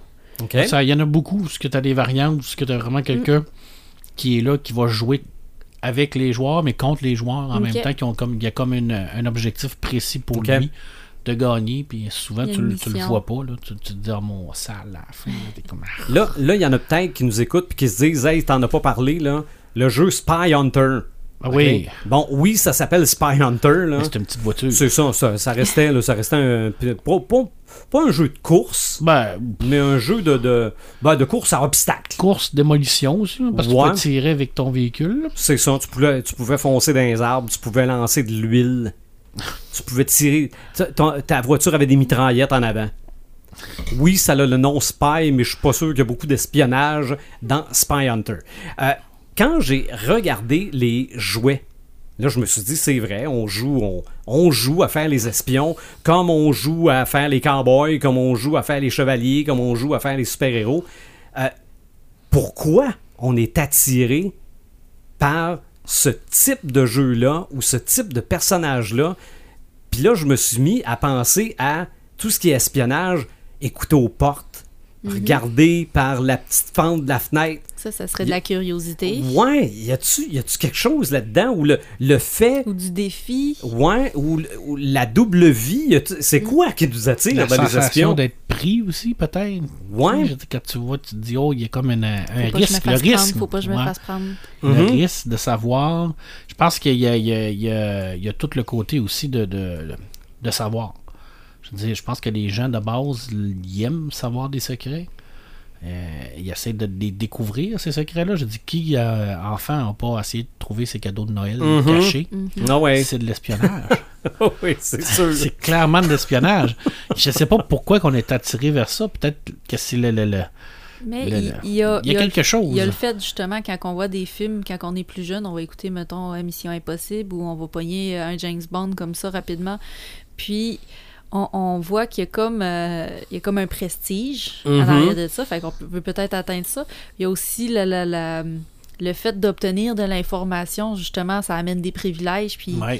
tu sais, peut-être qu'on est, qu'on est attiré par ça. Après ça, tu peux dire, moi, je le savais. Oui. C'est Tu sais, ça. Tu te sens important parce que tu te dis, moi, je le savais. Mhm. Pas toi. C'est ça. Moi, je l'ai trouvé. Moi, je l'ai trouvé. Mhm. Hein, tu sais, c'est comme un jeu de pouvoir. Peut-être que Ouais. c'est ça, peut-être qu'il y a du pouvoir au niveau de l'information. Mm. Que tu sais. Peut-être. Comme... Peut-être. Mais là, moi, je sais- moi dans, dans ma réflexion, là, je suis peut-être rendu loin pas mal. là. Je, je sais pas si je qu'est-ce que j'avais pris. Là. Mais même pour ce qui est des, des super-héros, toute l'histoire de la double identité, qu'en fait, le monde, ce qu'ils connaissent de toi, c'est le gars bien ordinaire, le gars ou la fille. Mais en fait, t'es un big, mais personne ne le sait. Ouais, c'est ça. Ben, Ouais. tu peux tu peux t'inventer des aventures quand tu fais ça. Tu Ben peux oui. faire comme ben tu sais l'enfant joue, fait moi je, me- je vais à l'école le jour, puis le soir je m'invente des Ouais. missions, je Mhm. m'invente des aventures. je mets ma casquette, je mets mon manteau, je m'en vais dehors, puis je vais espionner mes, mes Je voisins. mets, mes, je mets mes lunettes Night Watch. Je m'en vais voir la petite gang d'à côté là, qui nous écœure, demander des espionner pour essayer de trouver des informations C'est ça. C'est ça. Puis je Quelqu'un lui, qui a pas fait ça quand il était jeune? moi, lui mettre une bombe dans le sac. Décrocher, décrocher le téléphone Ouais. Quand Ouais. que le téléphone sonne là, puis Mhm. tu peux tu mets ton doigt sur le piton pour pas qu'on on fait plus ça à cette heure, ça existe plus. Non, à cette heure, faut faire bip. Non, l'homme a perdu sa liberté quand le- On pouvait faire ça même quand il y avait plusieurs maisons sur la même ligne. ah ouais? Ouais. l'homme a perdu sa liberté quand le téléphone a été décroché. Ah, Avant, on avait notre liberté, c'est il ça, était attaché. C'est vrai. Maintenant, on n'a plus de liberté. Nous- le téléphone nous suit et nous surveille. Puis on, souvent, il y a peut-être aussi euh, un effet de, de, de, de clan. Je, je sais pas, tu sais, je veux dire, je disais tout à l'heure, tu sais, tu vas aller voir le- la petite gang à côté, tu sais, qui est Mhm. comme euh, un peu comme la gang qui est comme contre toi. Puis là, tu vas essayer de te trouver une mission. Hier soir, on va aller dégonfler ces pneus de bicycle. Tu sais, c'est- des jeux d'espions. Uh-huh. Tu sais, il y a comme un thrill de, de- de- d'aller chercher euh, un petit côté euh, dangerosité de te faire prendre. C'est ça, c'est de se cacher en arrière d'une roche, d'une grosse roche, pour Ouais. courir vite vite pour Ben, aller se cacher dans l'autre. souvent, souvent on, on- Tout le monde t'a vu passer, mais toi, t'es sûr que personne t'a vu. Puis souvent, quand tu te fais prendre, c'est le thrill de te sauver. Combien de fois qu'on voit l'agent secret de se sauver, de, de, Ouais. de partir, de courir partout, sauter par-dessus les clôtures? Y a-tu quelqu'un qui a jamais fait ça? Peut-être, il y a de cela très très longtemps. Oui, très Aujourd'hui- longtemps. Aujourd'hui, ça serait dur Aujourd'hui, je pour ma santé. Sauter une clôture, on oublie ça. Là. Moi, je me fais arracher, c'est sûr. Mais avant, tu sais, je dire, c'est- c'était un jeu d'enfant. c'est- C'était ça. là. Ça a toujours Ah été oui. ça. Là. Ah oui. Euh, quand les, les adultes parlaient dans le salon qu'on n'avait pas le droit d'y aller, Hum. on allait se cacher dans un coin, puis on, on essayait avec, euh, C'est ça. un tu- euh, avec un, un tuyau de, de- d'essuie-tout. Hein? Je Deux verres en styrofoam avec une corde entre les deux. Et voilà, le téléphone arabe. Oh, C'est appropriation culturelle, je suis désolé. Excusez. Ça, ça aussi, puis les, les, les walkie-talkies. Les walkie-talkies. Hey, Que oui. tu pouvais parler à, 10 à 22 heures avec ton voisin d'en face pendant que les parents ne le savaient pas. Ça, c'était fou. Et as-tu remarqué d'ailleurs que dans toutes les séries où tu as des, euh, des jeunes, Stranger Mhm. Things, ou le Ouais. film, euh, je sais pas, le, euh, le, le film qui est ressorti récemment au niveau de Summer- québécois, Summer, of 45, 84, 84, 85, ouais. euh, les Goonies, ils ont Mhm. tous des walkie-talkies. Oui. Tout, tout, tout, tout, Ah ouais. tout- tous les enfants ont des walkie-talkies. le walkie-talkie. Ah oui, oui, parce que nous autres, les, les nôtres ne pognaient jamais. Là. Mais c'est c'est- Il c'est pognait comme, chez euh, le voisin maximum, là, puis encore là, il Mm. fallait que tu aies un voisin. c'est comme un élément essentiel de- des agents secrets. Je veux dire, la, la fameux, le fameux transmetteur dans le, le- le- le talon de ton soulier. Je Mhm. veux dire, on l'a-tu vu, on l'a-tu revu? euh, c'est cette capacité de communiquer avec tes, tes patrons, avec tes, tes- tes autres, les autres personnes de ton entourage. C'est ça. On avait ça avec les Ben, les, talkie-walkie. les, les gadgets ont beaucoup attiré les gens. Hey, les gadgets dans, dans, dans James Bond. C'est ça, tu pouvais pas dire que c'était de la science-fiction, c'était dans le présent. Ben oui, tout à fait. C'était tous des gadgets extraordinaires que tu te dis. eh. Puis ils ont tous, pour la plupart, été refrains en jouet. là. Oui. Je veux dire, c'est Ah c'est- oui. c'est- c'est un, peu- un peu comme Batman. Batman, c'est-tu un espion? Ben, ça, je me suis posé la question parce que oui, au départ, c'est c'est vraiment un détective. Ouais. Ouais, mais il y a des techniques d'espionnage. Ben, Ouais. C'est sûr. Il va, il va écouter les, les- les crimes organisés. D'ailleurs, le crime organisé, il y en a des espions aussi pour Mais- aller euh, ouais. espionner Ben, les autres moi- clans. Je me trompe peut-être, là, mais je dirais que Bruce Wayne est un détective puis Batman est un espion. Ah oui, c'est vrai. Oui, parce que c'est clair. Écoute, Ah. il vit dans l'ombre. Parce que, euh, il- parce que quand, quand il sort de la Batcave en Batman, là, il n'est plus, un- il est plus un détective. là, il l'a déjà trou- il l'a trouvé. Ah, c'est Ah, clair. ouais. Ah oui, oui. Je veux dire, c'est... Ben, il, s- il À sait moins- ce qu'il doit trouver. À moins qu'il qu'il va chercher des indices, mais qui qui les analyse, les indices, c'est Bruce Wayne. Oui. C'est toujours Mais- Bruce Wayne. Qui va les chercher, c'est Batman. Mais c'est vrai que si on pense aux, aux divers jeux Arkham, C'est clairement ce que un espion. Batman a à faire, c'est de l'espionnage. C'est de l'espionnage. Il va, il va sur un toit, il écoute, il essaie de trouver des fréquences, de trouver Mhm. des indices avec son, son scan. C'est un espion, là. Ah oui. C'est un espion. On n'a pas parlé de tous les espions qu'il y a dans Marvel non plus, là, comme Ah euh, non. la Veuve Noire, c'est une Mhm. espionne. C'est clairement une espionne. Ah oui. C'est vrai, il y a- beaucoup, là. Il y a un film aussi qui s'en vient, puis je les ai même pas mentionnés, Les Hommes en Noir. Oui.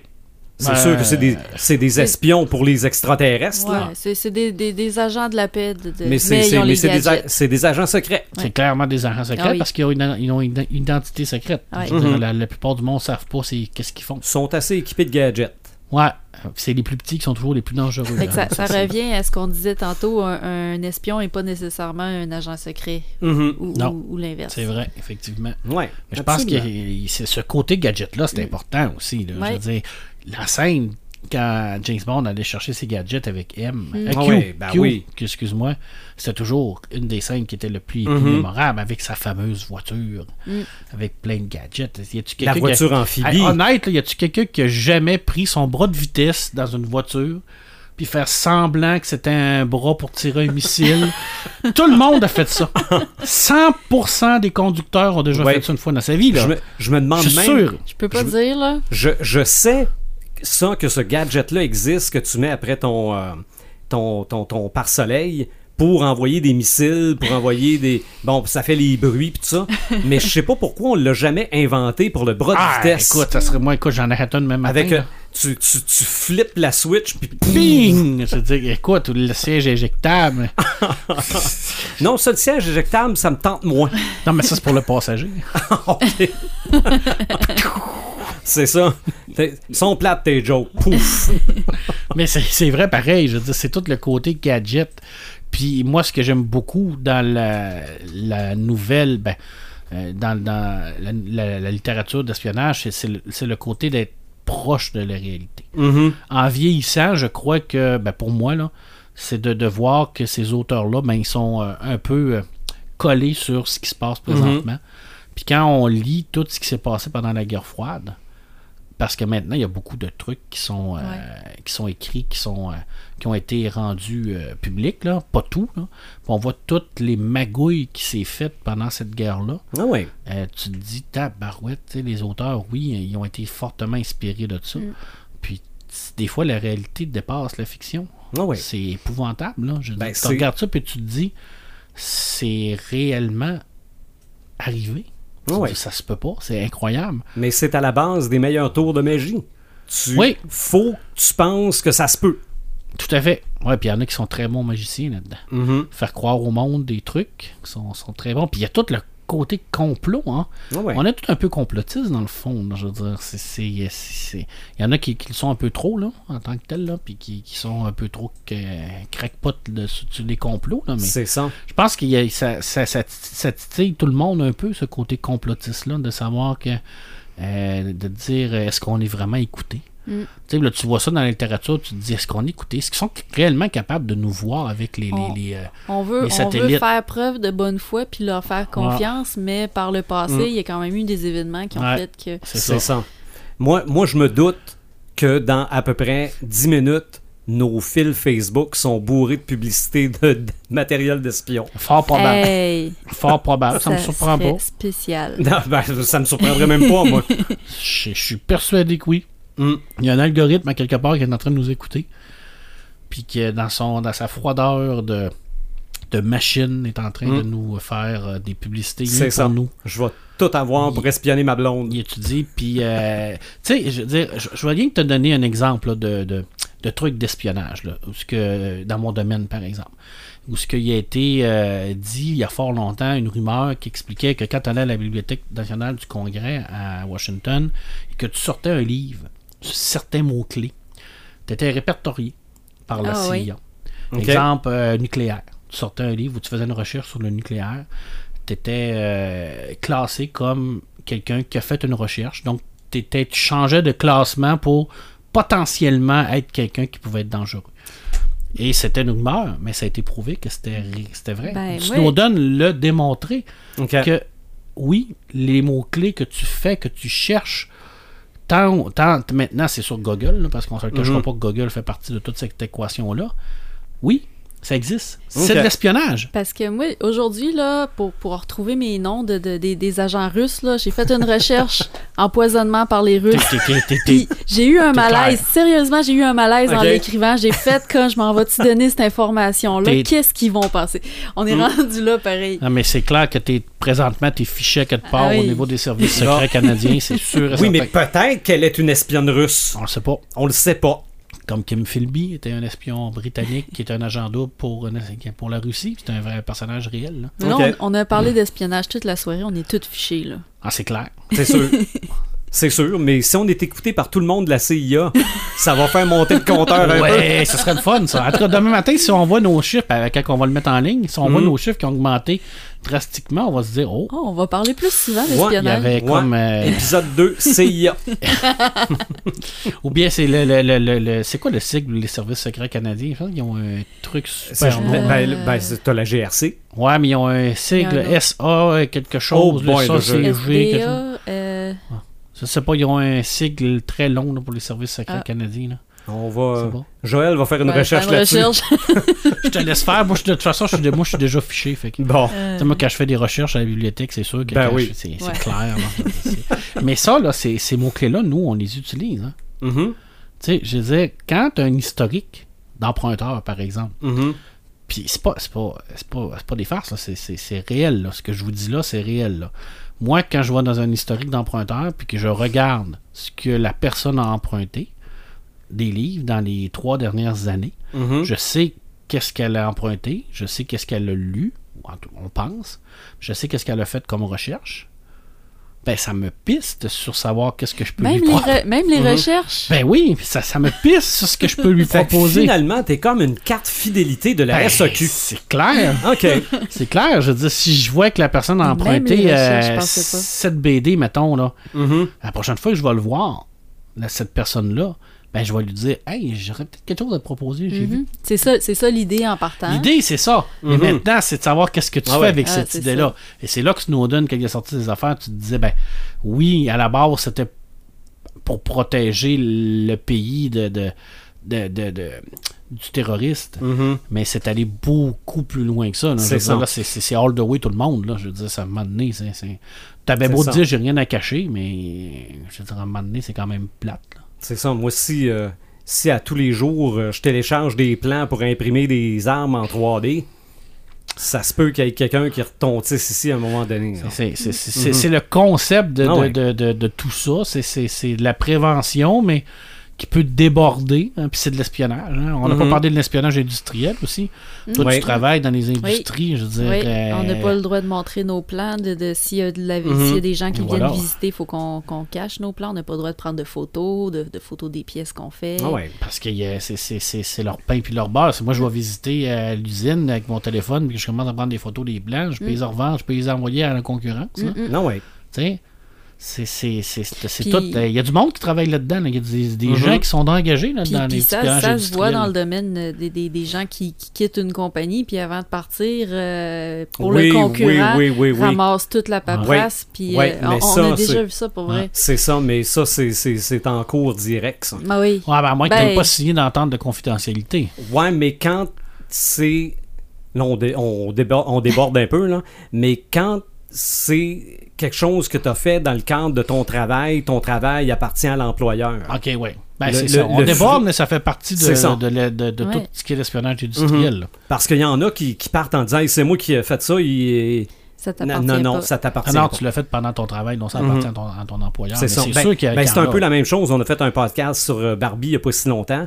C'est la même chose qui est arrivé avec Bratz. Ouais. Quand ils ont prouvé que les Bratz ont été créés alors qu'ils travaillaient pour Mattel, ça a été fini les. Ouais. C'est un sujet passionnant, Absolument. absolument passionnant. Et tellement de livres à lire, tellement de Hey, jeux à jouer, tellement d'émissions à, à écouter aussi. Deux films à rajouter, Mhm. là. Honnêtement, là, euh, Spice Game de Tony Scott avec Robert Redford puis Oui. euh, Brad Pitt qui euh, nous demande le recrutement d'un agent de la CIA. Le Robert Redford, c'est un, a- c'est un agent qui part à la retraite. Et puis, euh, c'est lui qui a recruté euh, Brad Pitt. Et ça commence avec le Brad Pitt qui est capturé par les Chinois, je crois. Puis la dernière mission de Robert Redford, ça va être de le faire sortir de là.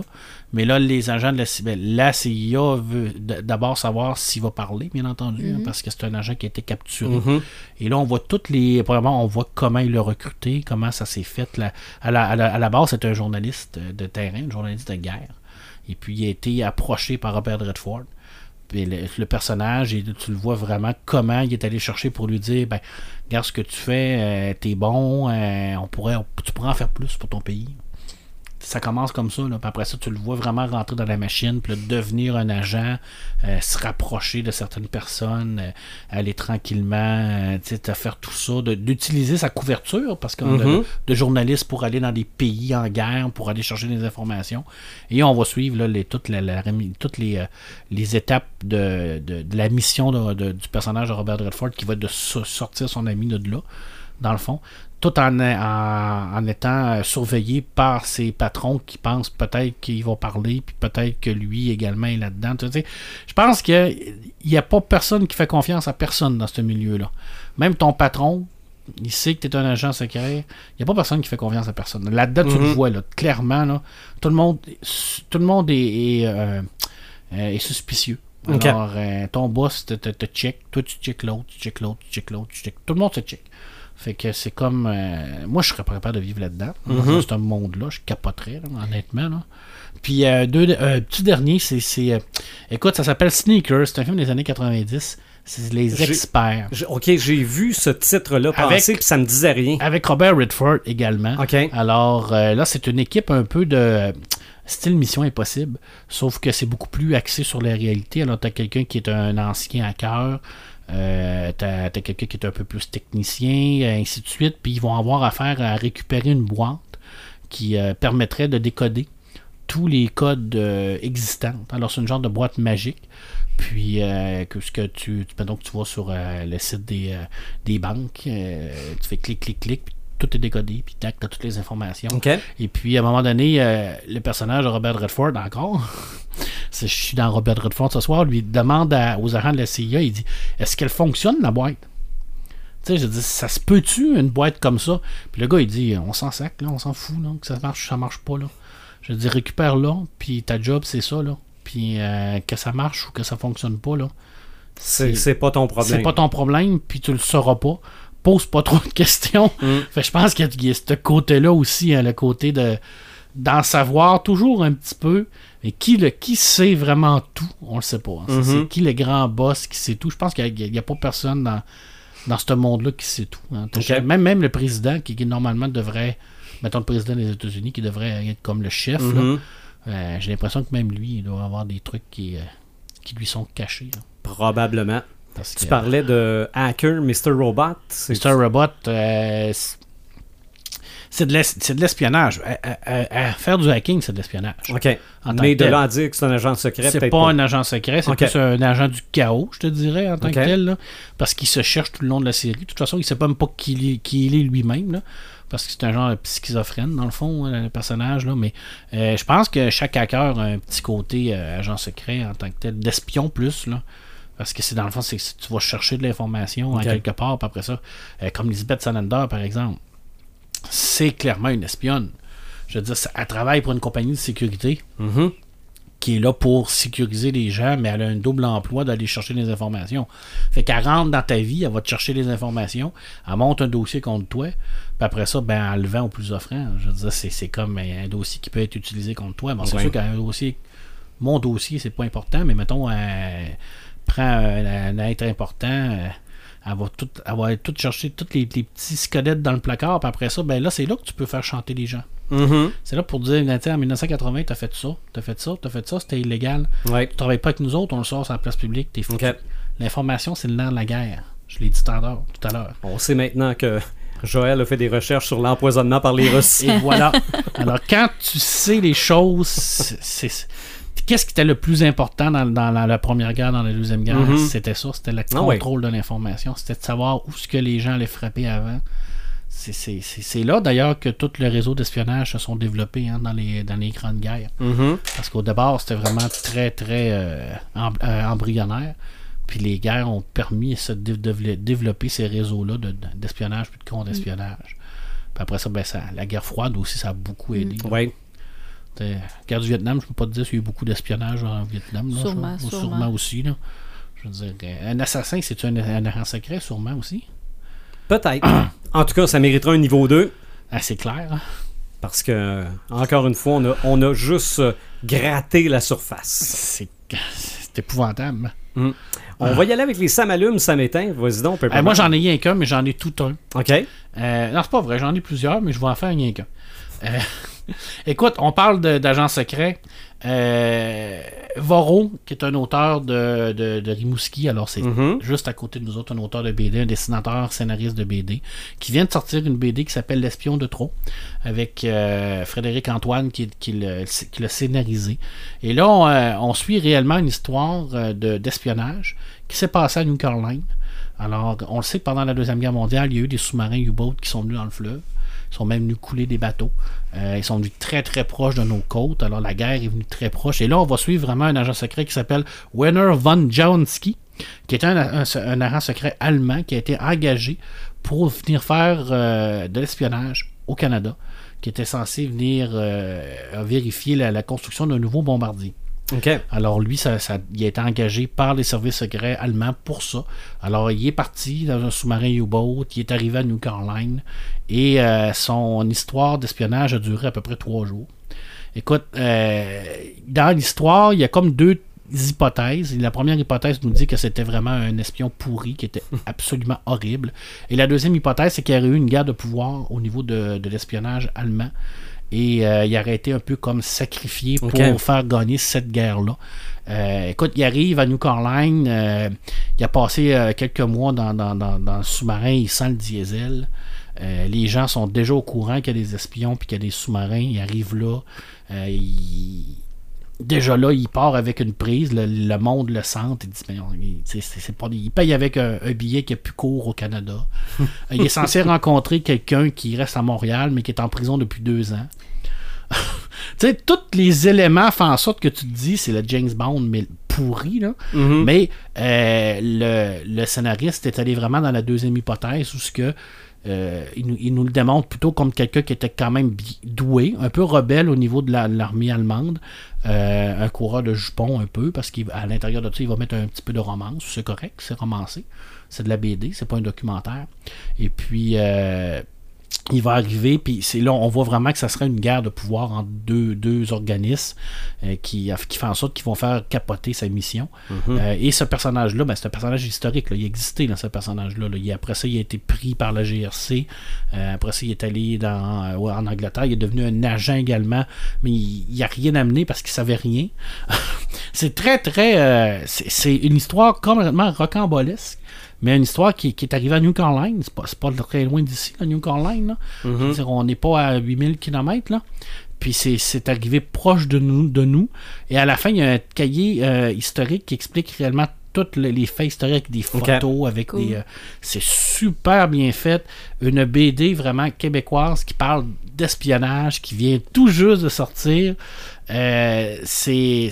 Varro, c'est quelqu'un qui, qui travaille beaucoup sur le réalisme au niveau des dessins.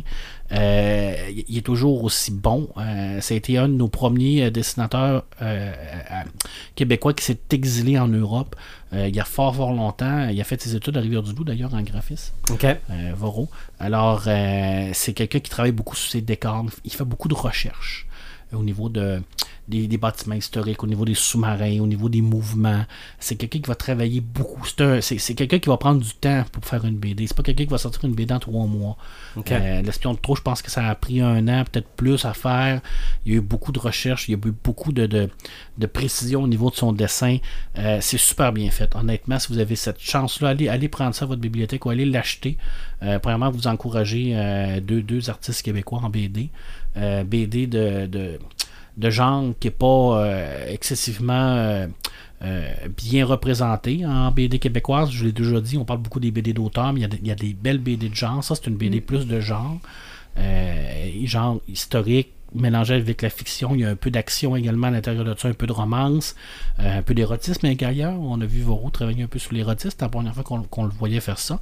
Ma foi, il le fait très bien. Euh, super belle BD. Honnête, là, c'est vraiment un très très gros coup de cœur. Faut vraiment aller lire ça.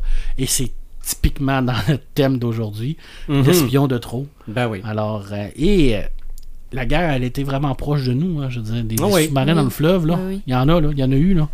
C'est des U-boats, là, des sous-marins allemands qui coulaient des, des- des bateaux, là. Il y en a eu dans le fleuve Saint-Laurent, là. C'est- à côté de nous autres, là. T'sais, nous, on n'a pas vécu ça, mais je suis sûr qu'il y a des gens dans notre famille qui ont vécu cette partie-là de l'histoire, cette crainte-là. Parce que oui, c'était une crainte. Tu le vois vraiment que les gens avaient peur qu'il y avait des espions qui viennent, puis ils avaient peur de que leur bateau soit coulé. Puis euh, c'est c'est vraiment impressionnant de voir qu'ils sont venus si proches de ça, de nous, Mhm. puis qu'on on n'avait pas la capacité de, de les repérer. Il n'y a pas de sonore, il n'y avait pas de radar Ouais. dans ce temps-là. Ouais. C'est vraiment impressionnant. Un pan de l'histoire, alors une belle fiction, historique fiction. C'est mon seul Samalume que j'avais, mais c'était un gros, gros Samalume. Très gros Samalume. Moi aussi, j'ai eu un samalume cette semaine quand j'ai vu la nouvelle à l'effet que les frères Rousseau s'embarquaient dans une série animée pour Magic the Gathering Oui. sur Netflix. Bon, c'est sûr que on on n'a pas de date, on n'a rien. C'est comme go, on a commencé. Là. On euh, on n'a pas de, de bande-annonce ou quoi que ce soit. Mais ça, je pense que s'il y a des individus qui sont capables de faire ressortir ce qui fait qu'on aime quelque chose, c'est eux autres. Oui. OK? Euh, moi, là, les, les, c'est les quatre films Marvel qu'ils ont fait. Ils ont fait, Avenger. Euh, non, Cap- Avenger, c'est Josh Whedon. c'est ça, Captain America, Soldat le soldat d'hiver. d'hiver. Ils ont fait Civil War, puis ils ont fait les deux derniers Avengers. Il me semble Ouais. que c'est les quatre qu'ils ont fait. Euh, j'avais l'impression à chaque fois de lire une BD que Ouais. j'avais jamais lue. C'est vrai. OK? De la façon que c'est. C'est des BD à l'écran. Donc, si on est capable de faire la même chose avec Magic the Gathering dans une série animée, ben moi je pense que ça peut juste être euh, gagnant. Parce que des fans de Magic, pour le commun des mortels, je pense qu'il y en a pas mal plus qui pensent. Des fans de Magic, ça, ça se compte par millions dans le monde. Non, oui. Non, c'est sûr. On n'a pas la. On a, on a pas euh, idée à quel point ce jeu-là est encore populaire. Oui. C'est sûr que maintenant, comme euh, Jaco, euh, euh, François Dauteuil nous expliquait euh, le jeu est peut-être passé plus au niveau du numérique, Mhm. mais il y a encore des gens qui jouent avec des cartes physiques. Oui, c'est oui, encore oui. très populaire, il en sort encore.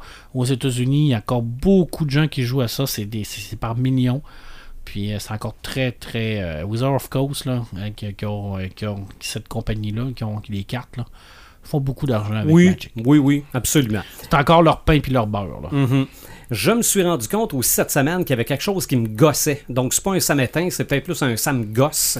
C'est quand la nouvelle est sortie concernant les nouveaux romans Harry Potter de J.K. Rowling. Bon, avant que je sache qu'est-ce que c'était, je me suis dit, est finie l'histoire de Harry Potter, là. est finie, OK? Puis là, vous commencez à me connaître un peu, là. Moi, quand il y a une histoire qui commence, je veux que ça avance, OK? Puis quand c'est fini, C'est fini. fini, OK? Amenez-moi pas un film de Black Widow quand elle est morte, OK? C'est un préquel. Oui, je sais, je sais, mais c'est pour ça que je dis, c'est moi. Sauf que j'ai découvert que les romans en question, ça va être des, des, euh, des livres électroniques basés un peu presque des manuels scolaires de Poudlard. Ah. sur la- la- les, il y en a sur les, les potions, il y en a un autre sur les. Il, euh, a- il avait déjà fait ça avec les créatures fantastiques. Ouais, Puis les, les contes de, de Beadle le Bard. c'est ça. Ce serait un peu comme ça. il développe son univers. euh, elle développe son univers parallèle, son univers étendu. C'est ça. Mais ce que ça m'a donné comme feeling au départ, ça m'a justement amené à mon Sam Goss, les affaires qui tournent en rond. OK? Mais comme je vous l'ai dit, c'est très personnel. C'est que là, là, t'as, mettons, là, l'histoire centrale. La chose sur laquelle tout le monde a tripé. Bon, ben, on va faire quelque On chose qui se passe. Ouais, on va faire quelque chose qui se passe un peu après. Puis là, après ça, on va faire quelque chose qui se passe un peu avant.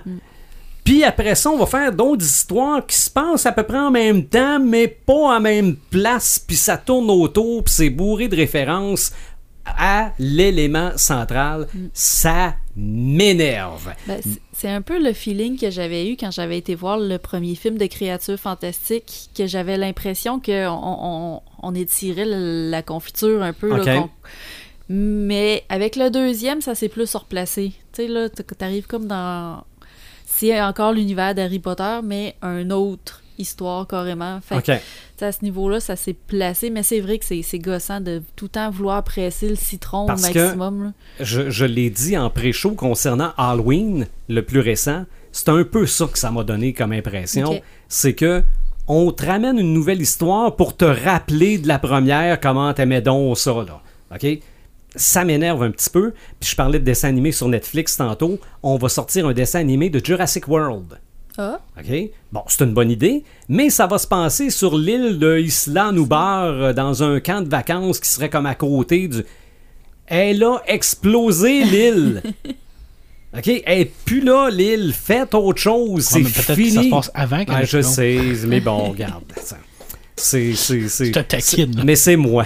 Je, sais qu'il y a un public pour ça, regarde, ça marche au bout, mais moi, ça me gosse. Euh, Souvent, les, euh, je, prends, je prends l'exemple euh, de Torgal, par exemple.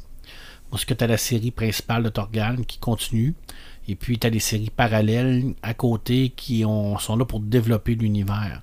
Je pense que il y, a une, il y a une forme d'exploitation de l'univers à l'intérieur de tout ça. C'est sûr que les, les- les éditeurs, eux, vont voir le, le côté monétaire à ça, parce qu'ils sont pas fous. là. Il n'y a pas personne ici qui va nous faire croire que les gens font pas des BD pour faire de l'argent.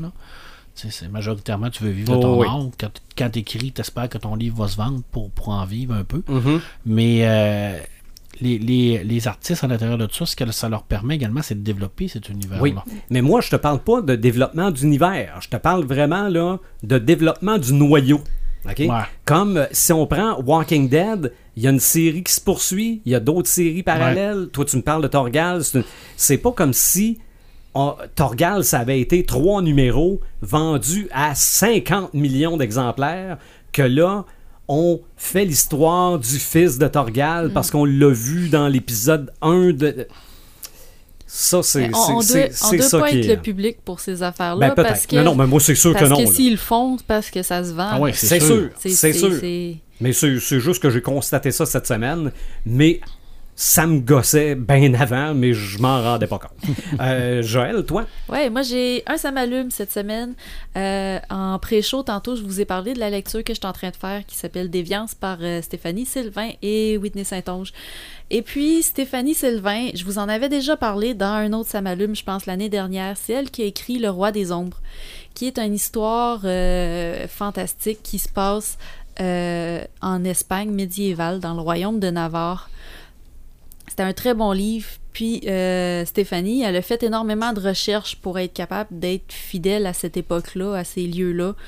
Puis, euh, tu sais, elle a fait ses recherches là à distance. Mhm. Et puis là, qu'est-ce qu'elle est en train de faire, c'est qu'elle est rendue là-bas en Espagne. Je sais pas là si elle est encore rendue en Espagne, mais elle fait le trajet entre la France puis l'Espagne en fait. OK. Elle fait le trajet que son héros dans son livre a fait.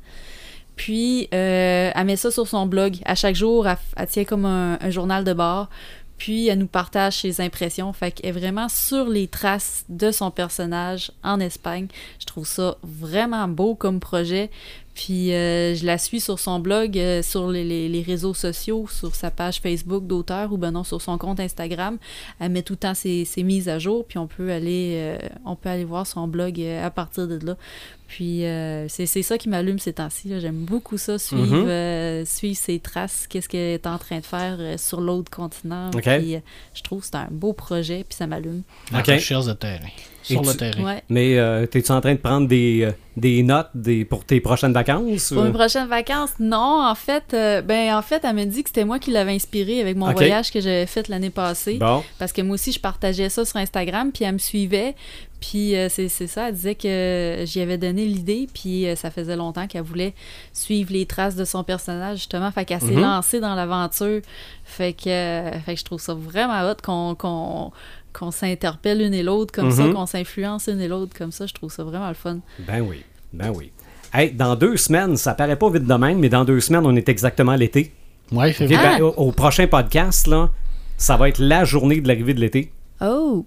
Euh, si on sort dehors tantôt, on n'aura pas cette impression-là. là. Non, pas vraiment, non. Mais euh, peut-être que dans deux semaines, ça va paraître. Puis on va avoir un thème quand même. Ben, la façon d'aborder notre thème est très estivale. Oui. Le prochain thème est Histoire de feu de camp ou, entre parenthèses, Légende niveau 1. Conte et légende. Conte et légende niveau 1. Il me semble que ça va être le fun. Ouais. Me- Faut rien que trouver un nom là, qui va fitter. Conte et légende au coin du feu. Non, non, mais moi, moi, j'appelle ça Histoire de feu de camp. Histoire là. de feu de camp, parfait. Non, non, c'est Histoire de feu de camp. là. C'est, Super. c'est al- also known as Conte et légende niveau 1. Histoire du fantôme blanc dans Passe-Partout. Oh! Hey, moi, c'était, j'ai déjà eu à raconter une légende. Puis Joël, t'étais peut-être là quand j'ai eu à, Ouais. à raconter une légende Ouais. devant public. Là. Puis c'était quoi? C'était-tu le, le rocher à, à Kamouraska? Ça se peut-tu? Non, le rocher est à ton Est-ce que- pistolet. Est-ce que tu as conté l'histoire des Monadnock euh, au Kamouraska? Non. C'est-tu toi qui as conté Non, ça? moi, c'était un cheval noir qui, ren- qui fonçait dans Ah, un rocher. C'est T'as trois pistoles. C'était à trois pistoles, ça? Bon, ben c'était cette légende-là que je Mais racontais. euh, dans quelles circonstances que tu as fait? C'était... euh, Au club oratoire. C'est ça, c'était un projet de lecture expressive. Il fallait raconter une légende. Mais ça fait longtemps, ça. Ça doit faire... Une Oui. dix- dix, Ouais, quinzaine peut-être peut-être d'années. une dizaine d'années, ouais. Peut-être t'étais là? Ah oui, ben oui, on se connaît On s'est- on depuis, s'est connus dans ce temps-là. depuis les calendes grecques. Ça fait longtemps. Ça fait longtemps, donc... T'es faudrait- pas si vieux que ça, quand fa- même. Faudrait que je trouve mes notes sur la façon de raconter une légende, Oui, puis on ça pourrait... serait euh, très utile. je pourrais peut-être euh, tenter Est-ce qu'on se met au défi de, de, de se prendre une légende chaque puis de la raconter? Et Oh, tabarouette, faut en trouver une courte. Une courte légende. On peut, on peut essayer. Ça peut être une légende québécoise, scandinave, On peut essayer. n'importe quoi. Là. On peut essayer. on va- Chacun prend une légende puis la raconte. Ou on peut peut-être se trouver un conteur aussi. Bon, on prendra un Ah, compteur, mais on se raconte toute une légende. Toute Ok. la gang. On passe l'épisode à se raconter des légendes. OK. Mm, mm. Histoire autour du feu. Prochain Ouais. épisode. On, Con- fait, on fait ça autour d'un feu. Euh, on va essayer. On peut essayer. On est capable d'enregistrer dehors. On est équipé pour enregistrer dehors. Je lance des défis Je suis pas aujourd'hui. sûr, je suis pas sûr, je t'équipe en feu, là. Ah, Ça, mais- ça, ça se règle. On, on pourra régler ça. Continuez de nous suivre sur nos diverses plateformes ou sur podcast des et à bientôt.